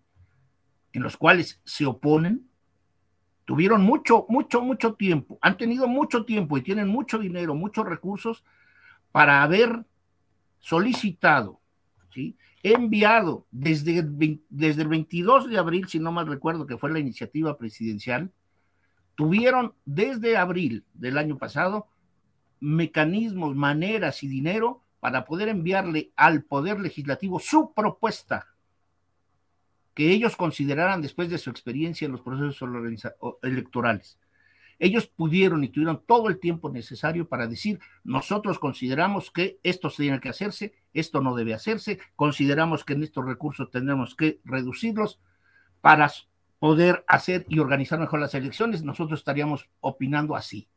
Y tener un muy buen trabajo técnico, técnico, administrativo, ¿sí? que los hiciera lucir frente a la sociedad mexicana. ¿Y qué es lo único que hemos tenido? Han sido solo acusaciones de autoritarismo hacia el, hacia el titular del Ejecutivo, de dictadura al régimen mexicano, acusaciones totalmente falaces, que si no fueran emitidas por gente que tiene estudios universitarios, diría yo que es de gente perversa y pervertida. No sé hasta dónde están los límites en donde el ser humano tiene que obcecarse en mentir para poder seguir obteniendo canonjías de una posición que todos sabíamos era solamente temporal. Una posición temporal, por más años que se hayan estado allí dentro del instituto, no le permite a nadie considerar que ese organismo ya es propio. O que, les pertenece. Organismo ya les pertenece. Y están actuando como si fuese un producto privado. Y esto es totalmente un error. Es una estupidez llevada a lo sublime el enfrentar, ir a tocar la puerta de la Suprema Corte de Justicia y decir que intervenga para enderezar los entuertos de la democracia mexicana es una verdadera tontería. Es una verdadera tontería. A mí me parece, pues, entonces que es necesario que intervenga, creo yo, ya en este momento, el, el, representante de la, el responsable, perdón, de la política interna mexicana. No se puede tensar, ni los partidos políticos. Meme, ni siquiera el dueño del grupo de Va por México ha hecho tan escandalosas acusaciones. Ni, y mira que es mucho decir, porque Claudia X González avienta cada declaración que uno dice, ay, mi madre. Pero no ha llegado a estos límites de decir que la democracia está en el quiebre total.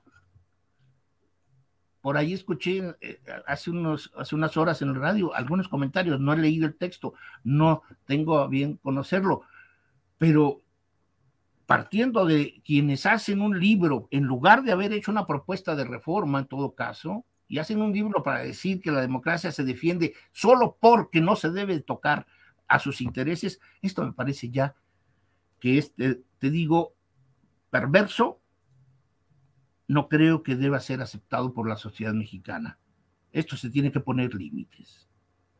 Ahora, bien lo acabas de decir, se pusieron a escribir un libro, ¿no? De la democracia no se toca o no sé qué, y nunca presentaron una sola propuesta, ¿no? Como para decir, aquí está, de hecho estaba justo buscando la, imagen de este libro, en donde utilizan imágenes de la marcha, ¿no? Donde se fueron este, a, a manifestar en noviembre, porque ahora vuelven a convocar a una marcha ahora para el 26 de febrero, ¿no? Entonces, Lorenzo Córdoba y Ciro Murayama escriben este libro, La democracia no se toca.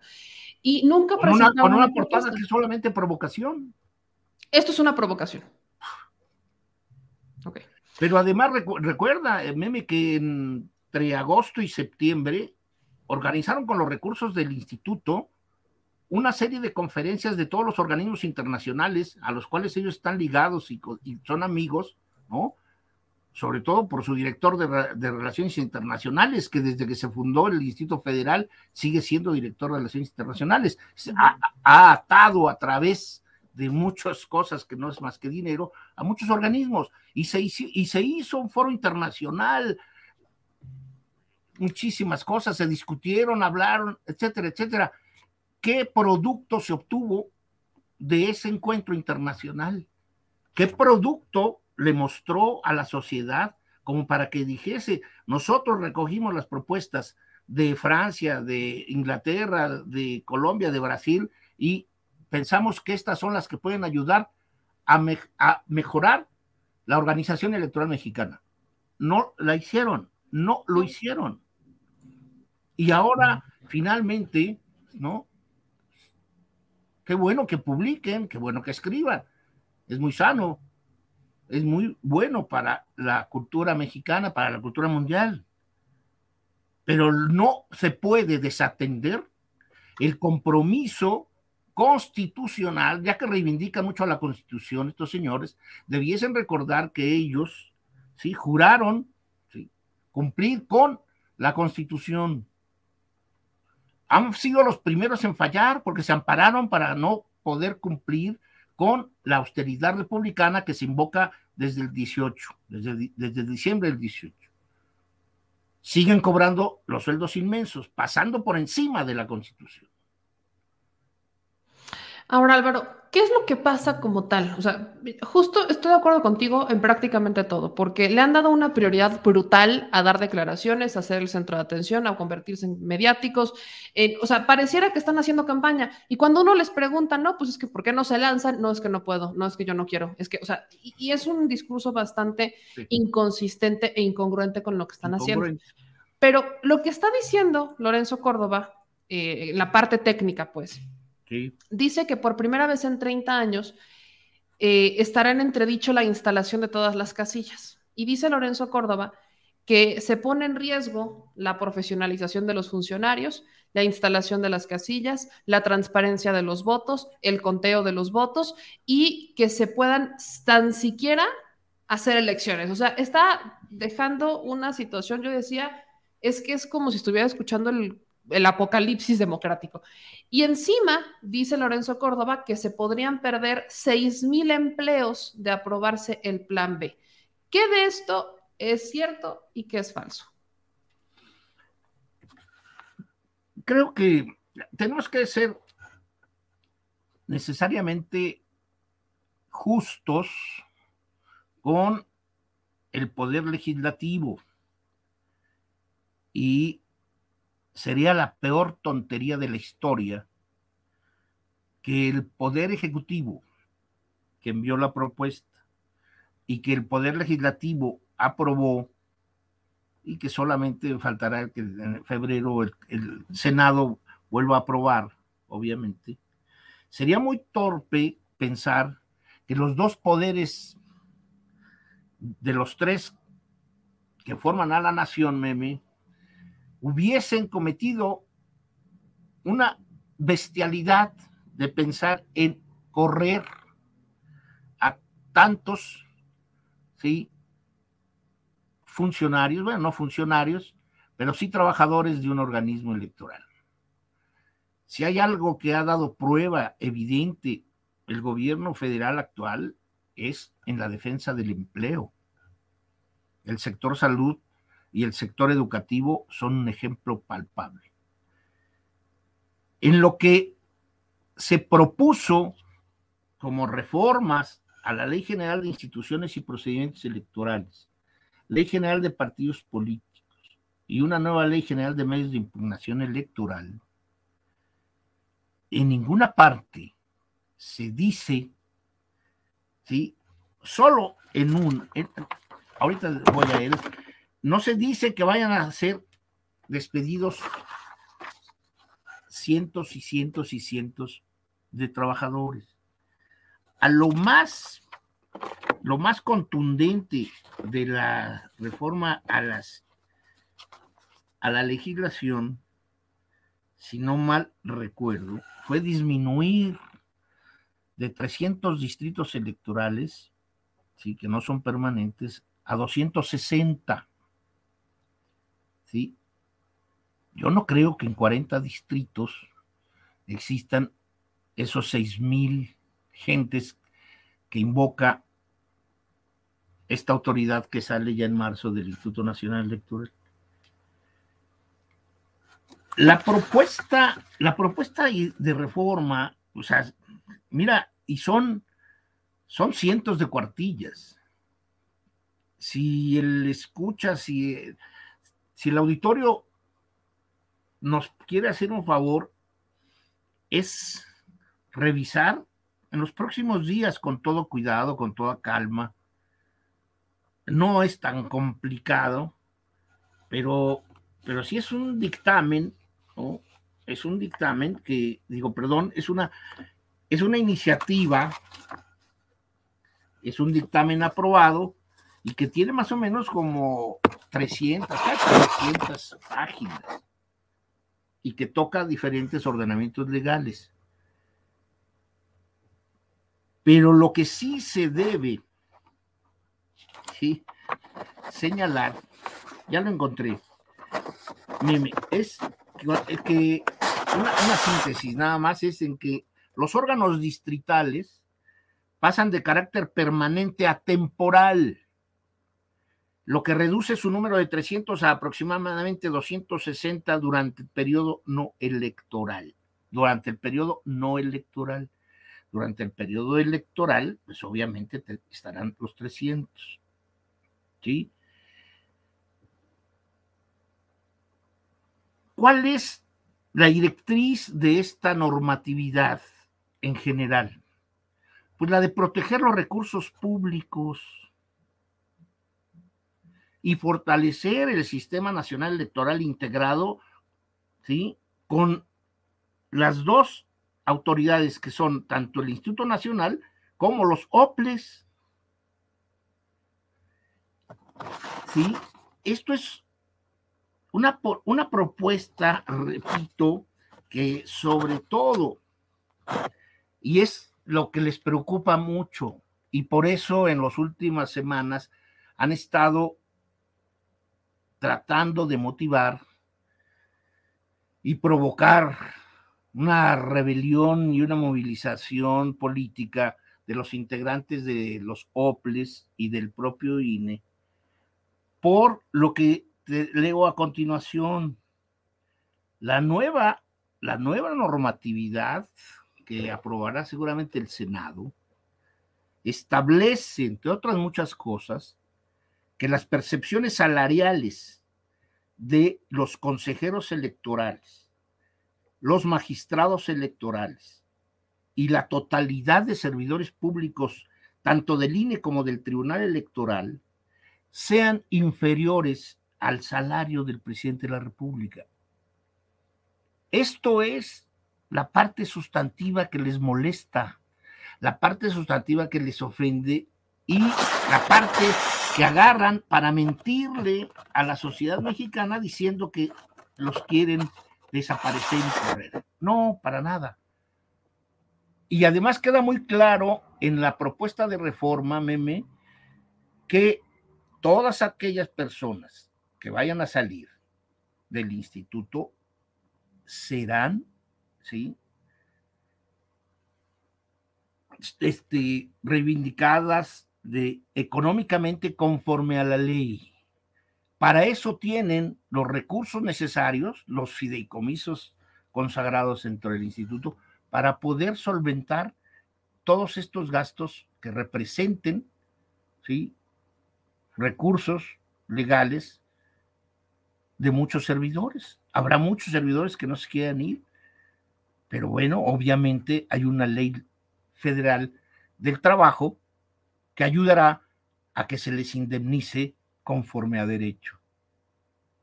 Esto es tan claro que no puede ser modificado solamente por estos señalamientos absurdos y falsos ¿no? Entre otros, por ejemplo, de que el padrón electoral va a pasar a manos de la Secretaría de Gobernación. Es una mentira.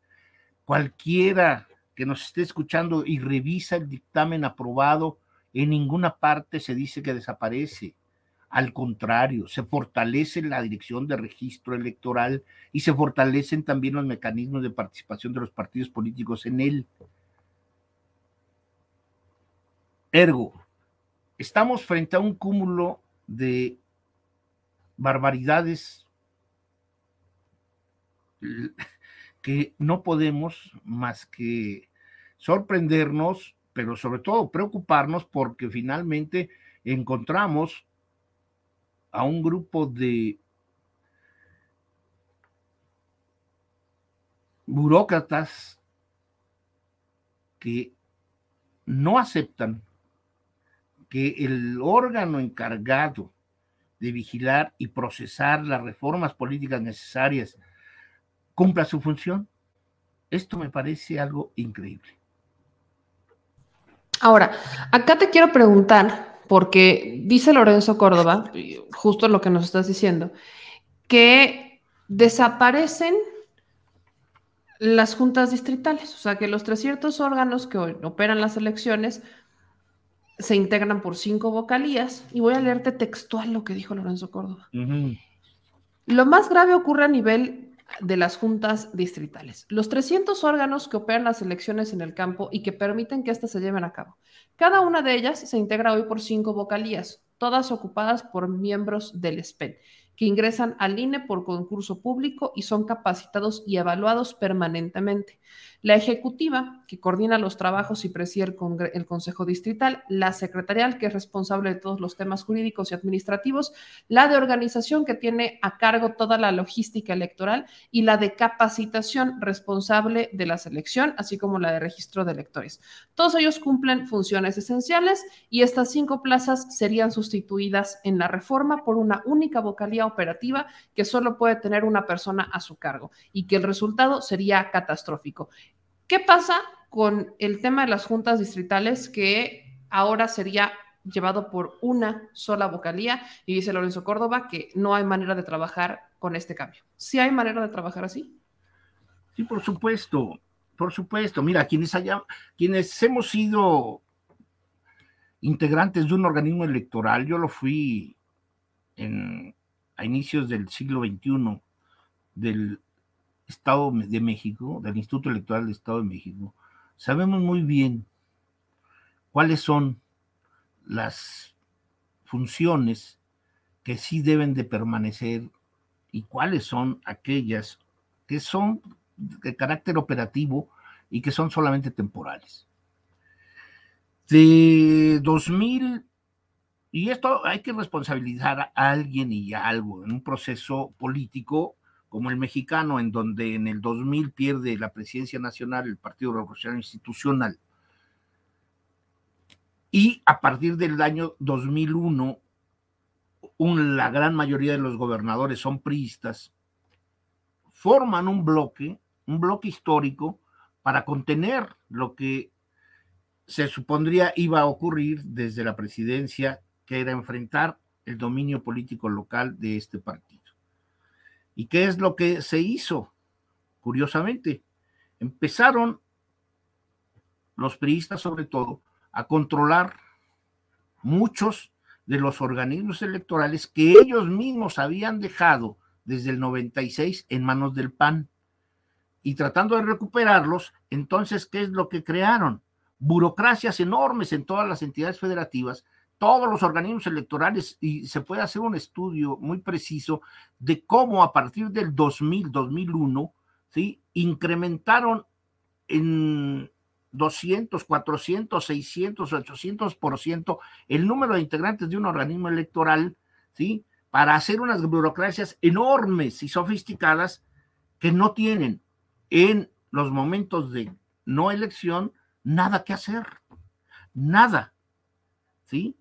En un proceso electoral como es el del Estado de México y que conocí perfectamente bien, al menos en cuatro o cinco elecciones, se incrementaba el personal en el proceso mismo, dos o cuando menos tres meses, que es la parte fuerte de un proceso electoral con, con el inicio de las campañas, en los distritos y en los ayuntamientos. Se contrataba gente temporal para tres meses. Pero ¿qué es lo que pasó después? Que los enormes gastos sí fueron asumidos políticamente por todos los partidos para que se hicieran órganos electorales con muchos recursos y entonces, bueno, pues a tener gente que antes era temporal la convirtieron en permanente. Direcciones políticas, la dirección de capacitación, la dirección de organización, fueron direcciones y la dirección de recursos administrativos, direcciones en los organismos electorales, que los partidos políticos de oposición o quien fuese oposición en el gobierno estatal X, ¿sí? las solicitaba. Y entonces creamos desde 2000, digo, se crearon desde el 2001, desde el 2000 hasta la fecha, ¿sí? En todas las entidades federativas tienes al director de partidos políticos de un partido, al director de organización de otro partido, al dirección de capacitación de otro partido político. Es decir, los partidos políticos también comen de ese pastel administrativo que son que es el organismo electoral. Y entonces así subieron muchísimo, ¿no? De personal. Una elección, una elección meme en el Estado de México se hizo en el año 1999, en 2000, 2001 y 2002 y hasta 2003, ¿sí? Con un personal de no más fijo, permanente, de no más de 100 gentes. Y para el proceso electoral se contrataban, sí, 200, 300 gentes que, que eran auxiliares. se terminaba el proceso y se reducía a 70, 80 agentes, cosa que debiese haber sido así, seguido así en todos lados, no se hizo, ni a nivel federal ni a nivel local. Entonces, cuando hablan de que son cinco las vocalías que integran un consejo o una, un órgano local, ahora la propuesta es solamente que sean tres. Los órganos locales, dice la propuesta, te la leo, dice, los órganos locales se integran por tres vocales de organización y capacitación del Registro Federal de Electores y Ejecutivo. Es decir, hay tres personas que se van a encargar. Está mintiendo, ¿sí? El doctor Córdoba cuando dice que solamente va a quedar uno. No, va a funcionar en un proceso electoral con tres vocales, el ejecutivo, el de organización y el del registro federal de electores, que son los necesarios, ¿sí? No se está pensando en más. El vocal ejecutivo, además, ahora dice la, propuesta de cambio, debe desarrollar las tareas administrativas, sustanciar los recursos de revisión que deban ser resueltos y ejercer las funciones de la oficialía electoral. Puede auxiliar de personal del Servicio Profesional Electoral Nacional para estos efectos. No se está corriendo a la gente, se está reubicando y si hay una organización interna de una entidad federativa sólida, ¿sí? objetiva, bueno, pues va a solicitar los auxiliares necesarios que lo justifiquen. Obviamente, en una elección nacional hay entidades que requieren, por su dimensión de población, por su territorio, por el número de partidos registrados, una atención mayor que otros. Y lo único que se trata de hacer es precisamente que la disponibilidad presupuestaria no se agote en tonterías, que la disponibilidad presupuestaria sea congruente con una propuesta de personas que funcionen para tal o cual efecto. Si cualquier periodista local nos escucha, que lo compruebe y que pida, por favor, el número de auxiliares que, que en el Estado de México tienen ahorita los consejeros, las consejeras, a las que, las que por cierto se compraron este, camionetas de 700 mil pesos hace un mes, y en el Estado de México. Y entonces que pregunten cuántos auxiliares tiene la Secretaría General, cuántos tiene la Dirección de Administración, cuántos tiene la dirección de organización de partidos políticos y cuántos tenía hace un año, cuando no, o a medio año cuando no hay un proceso electoral. Y con esto sabríamos exactamente si las tareas que se registran en cada una de las este, en cada una de las este, organizaciones locales funciona o no funciona. Ahora, Álvaro, y para ya ir, obviamente, cerrando, la audiencia me hizo algunas preguntas. Sí. Dos en particular. Una, ¿qué onda con el tema de la redistritación electoral? Porque algunas personas ya lo sufrieron en elecciones pasadas y en redes sociales se está compartiendo mucho que hubo una redistritación eh, electoral y que pues una persona pues tiene su credencial para votar, pero esa, o sea, la sección, más bien la sección que les aparece, ya no es la misma a la que antes tenían. Entonces, están diciendo es que esto es una trampa, es una tranza, no nos informaron o qué pasa, porque yo voy a llegar con mi credencial para votar a votar en una casilla y me van a decir que no porque esa sección ya no me corresponde.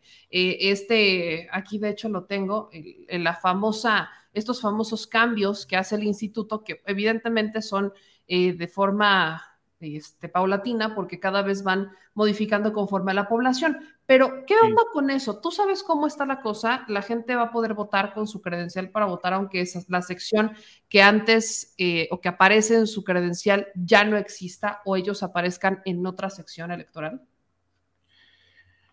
Mira, todas las credenciales, todas las credenciales electorales, y hay que volverle a recordar a la gente, no es su INE, se llama credencial para votar. El nombre formal que tiene es credencial para votar, no es mi INE. O sea, por favor, yo creo que aquí es donde también hemos visto que la difusión de la democracia no le sale muy bien a los, a, los consejeros actuales. Entonces, en la credencial para votar hay un rubro que se llama precisamente emisión, cuando le emiten a uno, cuando le proporcionan a uno su credencial, y un periodo de vigencia. ¿sí?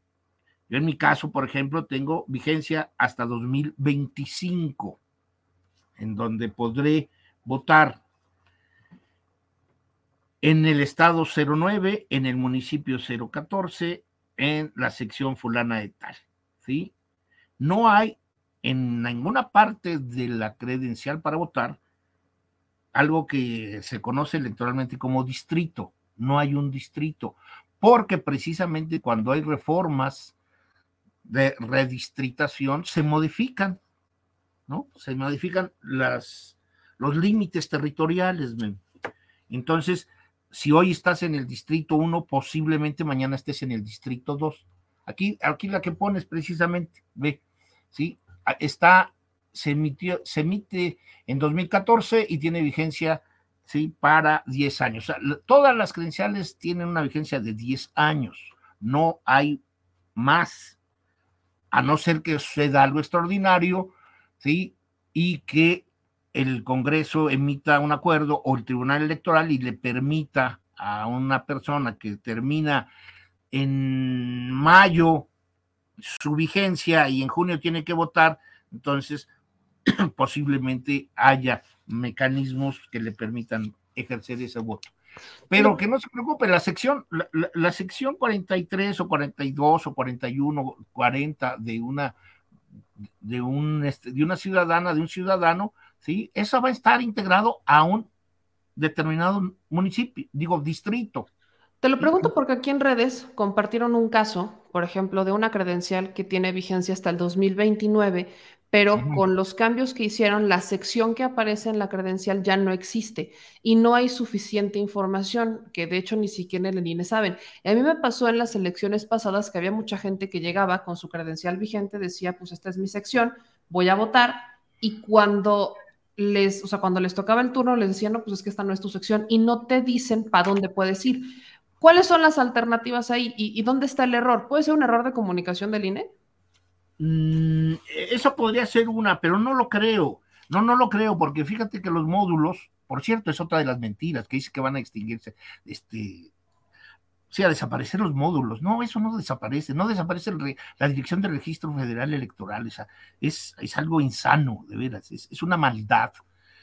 No, lo que pasa es de que en los, módulos, en todos los módulos, en lo que, y eso es cierto, de veras, yo soy testigo y muchos somos testigos de que estos módulos tienen una información muy completa, muy completa.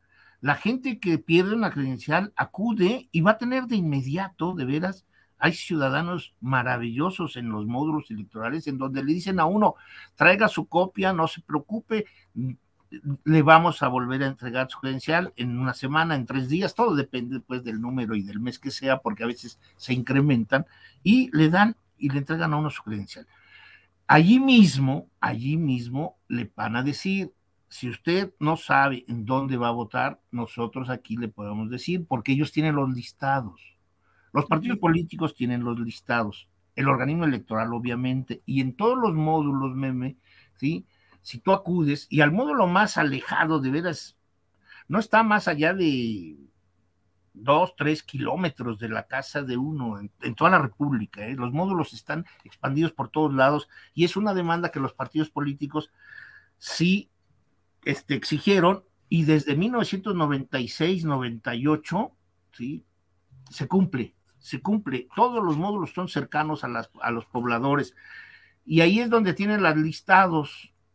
Y si uno tiene dudas, pues entonces con su, con su, con su nombre, oye, yo soy fulano, Arreola Ayala, fulano de tal, ah, usted va a votar en esta sección, usted votaba, va a seguir siendo votando en esta sección, pero fíjese que ahora se integra, cuando son elecciones concurrentes, entonces te dicen, y aparece en el listado nominal, esa sección está junto con otras y van a estar en, un, en una casilla electoral en donde va a haber hasta ocho secciones, puede haberlas, ¿no? Okay. Y así, porque así es.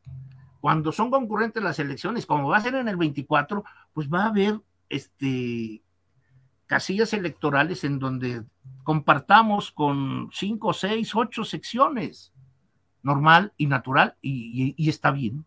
Digo, finalmente, así se, así se ahorran muchos recursos, no necesariamente tenemos que poner una casilla estatal, como antes se hacía, una casilla para la elección del Estado, una casilla para la elección federal. No, ya se integran, se han integrado tanto que ahora, si tú has, digo, si la, tu experiencia de haber votado en el 2021, meme, y, y, la, y, la, gente que nos escucha en las entidades federativas donde hubo en el 2022, sí, hay un excesivo número de personas que están en las casillas electorales. ¿Por qué? Pues porque los partidos políticos envían, porque el Consejo Distrital Local envía, el Consejo Distrital Federal envía. En fin, hay hasta, yo he contado un excesivo número hasta de 20 gentes que supuestamente están ahí nada más para que todos revisen la credencial y te tomes la foto y ya. es, es una dilapidación de recursos enorme. Entonces, si, si alguien está en una situación. Si se convoca en cualquier momento de organizar elecciones a la gente que quiera ayudar sin cobrar y estar vigilante en la casilla electoral, lo va a estar. Sí, eso no, sí, riesgo, lo ha dicho, sí, claro. no existe, otra de las grandes falacias, no existe manera alguna de que se impidan las elecciones ni en Estado de México ni Coahuila, ni a nivel nacional. Se cuenta con los recursos humanos ya no te digo los materiales porque para eso están, para que no haya ningún, ningún solo problema. Muy bien. Última, ahora sí que la, la, última y nos vamos. Bueno, dos, un comentario y una última. El plan B. Sí. El plan B, en resumidas cuentas, ¿cómo beneficia a los mexicanos? Queríamos la constitucional, no se nos hizo, pero el plan B para los ciudadanos que sí queremos un cambio en la reforma electoral, que sí queremos una renovación del Consejo, del Instituto y demás, ¿cómo nos beneficia? La reforma constitucional, si se hubiese aprobado y que seguramente se va a aprobar en diciembre del 24 o en, enero del 25, fe, digo, perdón, en febrero del 25, febrero, marzo del 25, seguramente porque se van a ganar la mayoría calificada en la Cámara y habrá esa reforma electoral que hace necesaria. Esta reforma constitucional no se logró, pero no porque no haya convencido, meme. Yo creo que la narrativa que creo que hay que impulsar, desde mi punto de vista, es de que el debate se ganó. Los mexicanos, creo que la mayoría de los mexicanos aceptamos que hay un excesivo número de diputados que integran el Congreso y el Senado. También, igualmente, estamos de acuerdo, la mayoría de los mexicanos, en que el número de regidores y síndicos es enorme en los municipios del país, que reducir las legislaturas locales y la legislatura federal era un paso de modernidad en la política mexicana. Eso entró en un en un espacio temporal yo creo que hay que esperar, ¿sí? Y lo que ahora se aprobó por la Cámara de Diputados, se revisó en el Senado y, va a volver a ser revisado otra vez a partir del primero de febrero en el Senado, ¿sí? Es una serie de modificaciones a las leyes. Es decir, esto en dónde impacta. Yo creo, desde mi punto de vista, que impacta, que impacta solamente en la cuestión técnico-administrativa, ¿sí? para alcanzar o para estar en el escenario de la lucha por el poder en México. Estas reformas, ¿sí? tanto a la Ley General de Instituciones y Procedimientos como de partidos y la nueva Ley General de Medios de Impugnación, es sobre todo para dos cosas que técnico y administrativamente en un proceso electoral son necesarias. Reducir gastos superfluos y adecuar las decisiones del, de los encargados de organizar elecciones y de hacer la jurisprudencia en cuestión electoral, de no rebasar sus funciones, sus límites. Esta iniciativa, esta iniciativa que seguramente va a ser aprobada la próxima semana en el Senado, le permite al tribunal hacer que sea un tribunal y que no se inmiscuya en más cosas que sea solamente la cuestión de recursos procesales. Y le permite al instituto no desviar su atención a otras cosas que no sea organizar adecuadamente y con recursos mínimos los procesos electorales. Es decir, su impacto es técnico administrativo. ¿Para qué? Precisamente, pues para responder a un modelo de gobierno que es sobre todo austero. Pero la gran reforma que modernizaría la vida política todavía está latente, presente para el 2025. Hay esperanza. Así que ahí te va la última. ¿Qué ah. opinas de esto? Lorenzo Córdoba y Ciro Murayama dicen que la democracia no está en el ADN de la sociedad mexicana. Mira, yo creo que este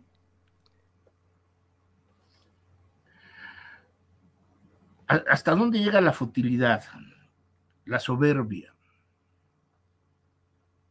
Es, es incómodo, ¿no? Pero que se sostenga que la sociedad mexicana no es capaz de haber procesado históricamente su historia, sus cambios, sus, todos sus escenarios de participación, de revolución, de transformación política, y decir que no tiene ADN en su cuerpo y en su cabeza, en su corazón, yo creo que es de una ignorancia supina quien la emite. ¿sí? Yo creo que son doctores que arrastran la toga cuando debiesen de reivindicar precisamente a través de sus calificaciones universitarias otra cosa. El desconocimiento de la sociedad mexicana es enorme con este tipo de, de, frases y de narrativas. Yo creo que si hay algo que nos ha hecho reivindicar los procesos electorales en México, meme, es precisamente lo que ha sucedido en este país en los últimos cuatro años. La ausencia e intervención del gobierno federal en los procesos electorales. No hay recursos públicos federales en una elección en el 19, 20, 21 y 22. Nadie puede demostrar que haya habido intervención como históricamente se hizo hasta el año 2018. Los gobiernos priistas y los gobiernos panistas intervinieron con recursos públicos en todas y cada una de las elecciones. Y esto no ocurre. Lo que hemos visto igualmente es como un partido político que no tenía existencia en 2013, su registro lo alcanza en 2014, participa por primera vez en 2015 en elecciones, ¿sí? y ya para el 2022 tiene 22 gubernaturas, la mayoría de los senadores, la mayoría de los integrantes de la Cámara de Diputados, la mayoría en su poder de las legislaturas locales, la mayoría de los municipios más importantes de este país, gobierna en solo cuatro años a la mayoría de todo lo que haya que representar en este país. Un partido político que rompería cualquier récord Guinness que le pongas enfrente. Y decir que en estos cuatro años la gente está perdida o no ha sabido qué hacer y qué decir, me parece que es indudablemente una sin razón. Yo creo que los mexicanos hemos, hemos demostrado que queremos, a través de las elecciones, ver cómo el statu quo local y nacional se puede modificar y se puede transformar verdaderamente.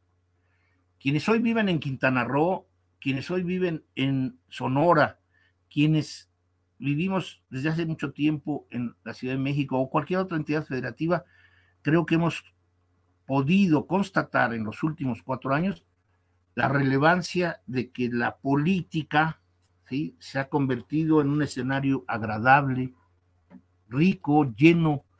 Tu programa es un ejemplo, ¿no? lleno de, de sentido del humor. Cómo la política no puede degradarse a niveles como los que estos señores invocan. No, yo creo que están equivocados. Yo creo que al contrario, ¿no? El ADN que tiene en política los mexicanos es lo que nos está haciendo modificar muchas y malas costumbres en nuestra actividad cívica. Nuestra actitud cívica hoy es abierta, crítica, seria, reflexiva, pero sobre todo, sobre todo, tolerante. Reconocemos la pluralidad, reconocemos el derecho que todos tenemos de opinar y hemos ganado mucha paciencia para que este tipo de juicios no sustituyan lo que realmente tiene la sociedad mexicana, que es un ánimo enorme por cambiar, por transformarse. Yo así lo veo, mi querida Meme. Mi querido Álvaro, como siempre, un placer platicar contigo, un gusto escucharte y qué bueno tenerte de regreso por aquí, porque en estas fechas, mira que vamos a necesitar mucho de tu experiencia electoral, no solo por la marcha esta del 26 de febrero y el plan B, sino por las elecciones del Estado de México, que también va a ser un temazo, también va a ser un temazo, mi querido Álvaro. Sí, por, te adelanto, yo estoy terminando un libro sobre, el, sobre la historia política este, y la, actualidad mexiquense. Entonces, este, a tus órdenes para hablar sobre el Estado de México. Pues ya estás, nos vemos. Yo la próxima semana le damos, porque esto no puede esperar. Mi querido Álvaro. Te mando un abrazote muy grande, cuídate mucho, por favor. Gracias, igualmente, me suerte. Gracias. Pues ahí lo tienen, Álvaro Arreola, experto investigador, que miren, se ha chutado varios libros, uno más, uno más que habremos de leer, pero este sobre el Estado de México. Y vámonos con la última porque hay que acabar. Como les decía, ya les voy a quitar el suspenso del caso de Marcelo Ebrard. El día de ayer eh, les leía una, una parte de una parte del libro de Mike Pompeo en donde pues prácticamente dice que Ebrard se dobló ante Estados Unidos y que vino a México a decir que no es cierto. ¿Qué dice Marcelo Ebrard? Voy a leer la carta íntegra, tal cual como la publicó el canciller Marcelo Ebrard. Ahí les va. Dice así. Con relación a los recientes señalamientos, ahí le hice un zoom de más. Con relación a los recientes señalamientos del exsecretario de Estado Michael Pompeo sobre México y mi persona, comparto mi postura. Mi propósito y labor como canciller de México ha sido y es salvaguardar y proteger siempre nuestro interés nacional. Contrario a lo afirmado por Pompeo, que es parte de una campaña basada en ideas antimexicanas que buscan presentar a nuestro país como una amenaza ante la cual hay que construir un muro, México es un aliado confiable y esencial en materia de seguridad. Prueba de ello es el entendimiento bicentenario, que hoy rige la cooperación binacional con un espíritu de corresponsabilidad, respeto a la soberanía e integralidad frente al fenómeno criminal y las adicciones.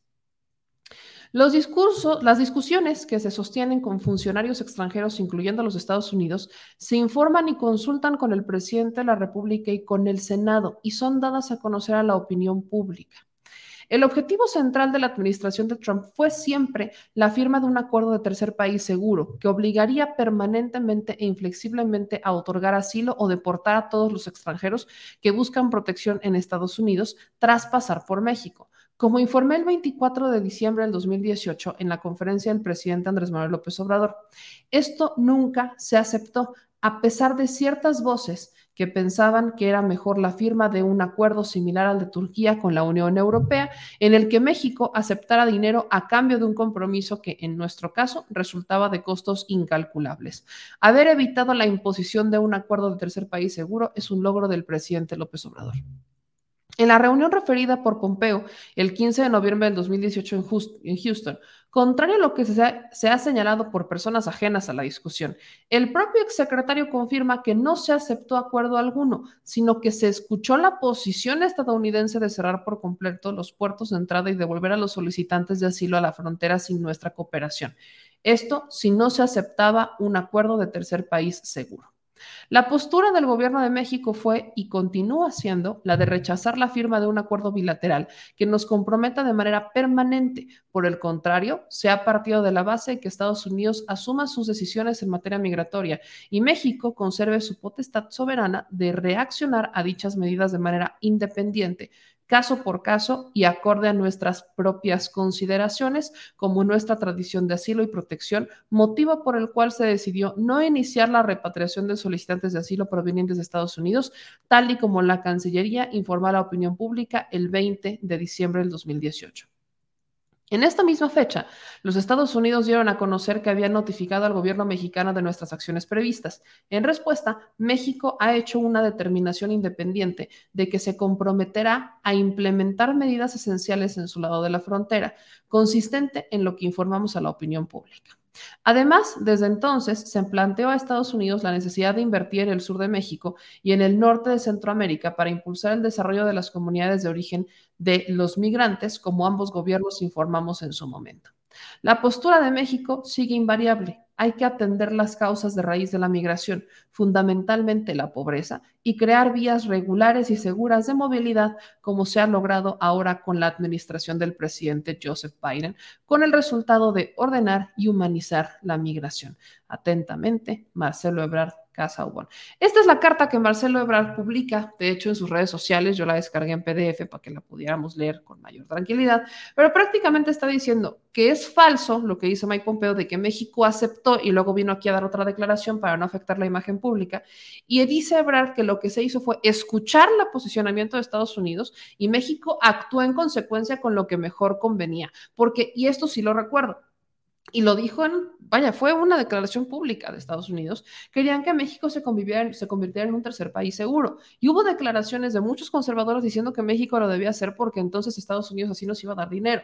Y esto nos obligaba a estar bajo el yugo de Estados Unidos y no tener una autonomía ni tener una propia decisión. Lo que ha hecho México con los migrantes es intentar frenar eh, el ingreso irregular, darles una manera de ingreso regular a México y pues sí condicionándolos de alguna manera, si quieres que yo te deje entrar a México de forma legal, yo necesito que tú desistas de irte a Estados Unidos. Eso ha funcionado en algunos casos, no en todos. De ahí que México ha estado presionando de alguna manera a Estados Unidos desde las conferencias matutinas, con posicionamientos oficiales, con discursos en el entendimiento bicentenario, etcétera, en que ofrezca visas de trabajo y que le dé oportunidad a la gente que está varada en la frontera de cruzar porque lo que quieren es trabajo. De ahí también radica el posicionamiento del presidente López Obrador de decir vamos a unificar toda la región con un pase libre laboral para que no importa de dónde sean, puedan irse a trabajar a Estados Unidos o Canadá, porque tú los necesitas, dales la vía legal de entrada. Que esto es algo a lo que Estados Unidos se ha resistido y no importa si es una administración republicana o si es una administración demócrata. Eso no les interesa. Lo único que les importa es que sea a su manera.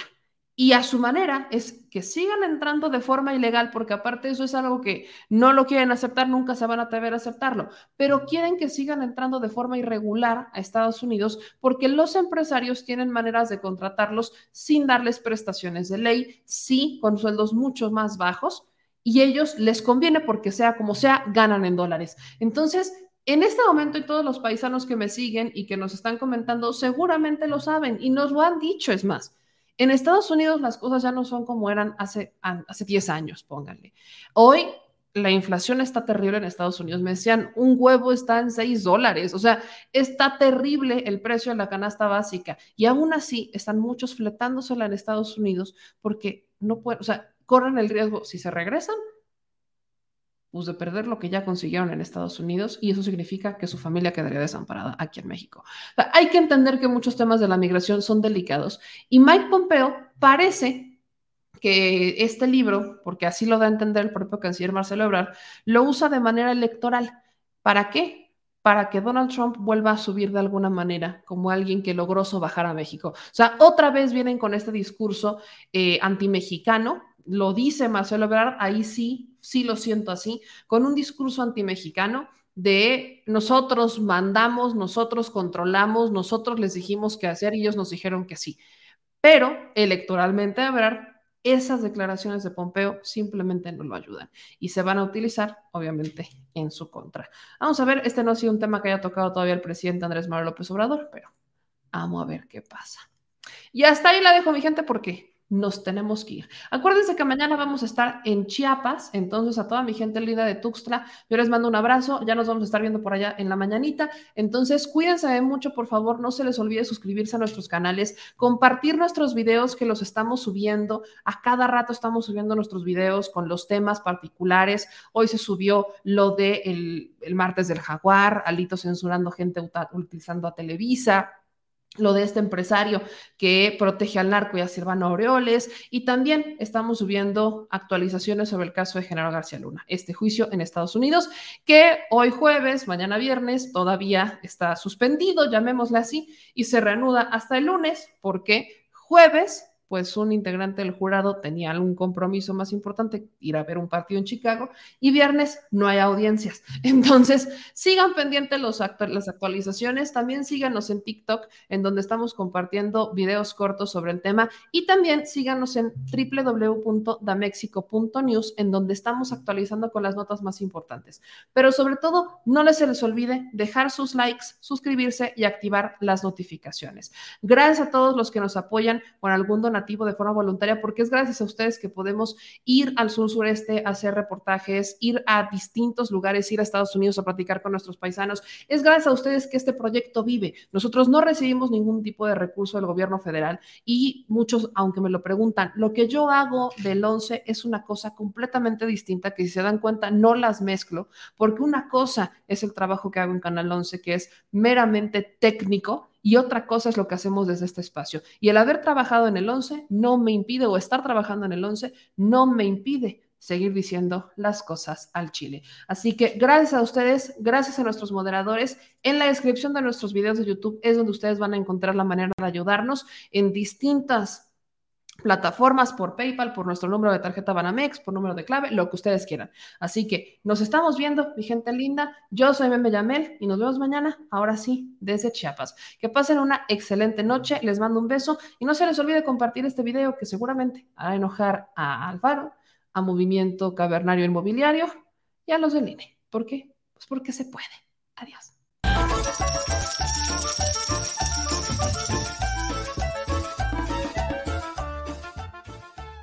Al Chile.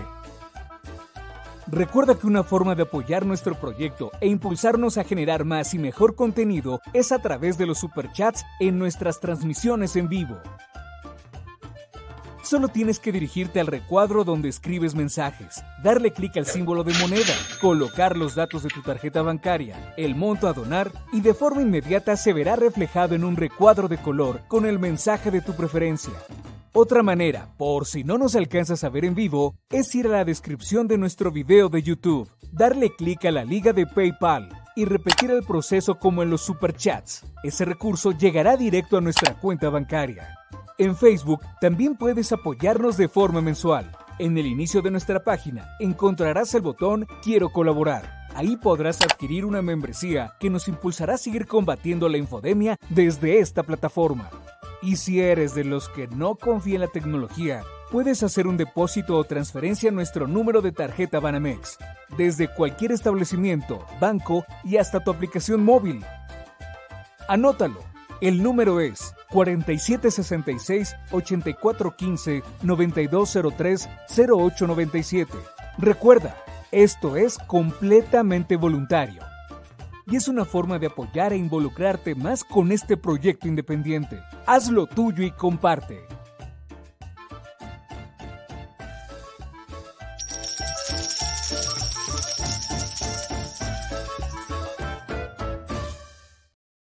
Si estás en Puebla y quieres un café que de verdad sepa a café, ve a Georgian Café Vas a encontrar postres, variedad de cafés y tés, pero sobre todo un precio justo y sabor inigualable. Por la pandemia, su servicio es solo para llevar, pero de verdad no te lo puedes perder.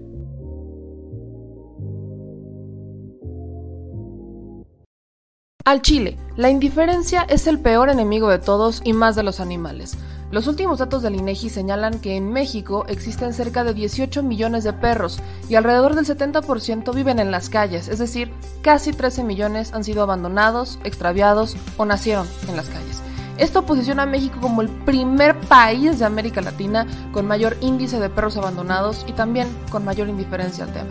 El abandono es un fenómeno que afecta a perros y gatos de todo tipo, no entiende de edades o de razas. El 20% de perros y el 11% de gatos abandonados son de pura raza, mientras que el resto son mestizos. Por otro lado, la mayoría de perros y gatos llegan al refugio en la edad adulta, aunque también son recogidos cachorros y animales de edad avanzada.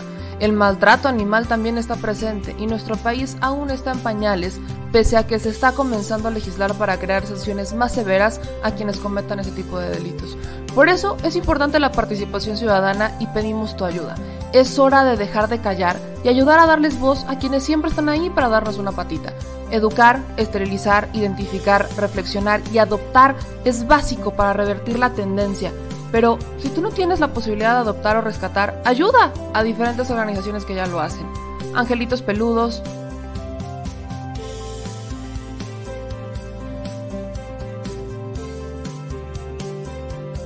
Amor sin raza.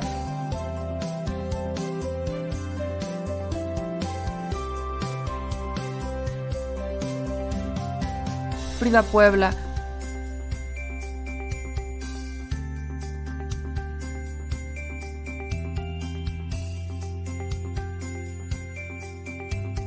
Rivera Rescue,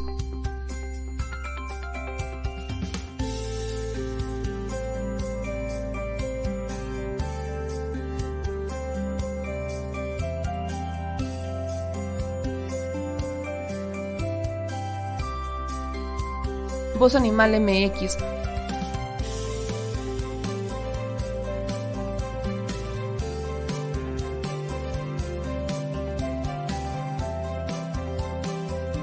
el albergue San Cristóbal,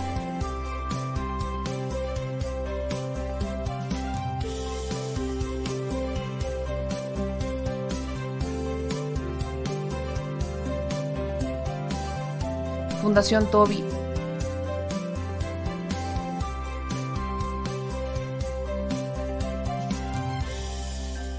Patitas Invisibles son algunas de las organizaciones a las que constantemente donamos y apoyamos, pero no es suficiente. Ayúdanos a que sean más voces las que salven vidas. Sus patitas, de verdad, pueden salvar tu vida. Difunde y dona.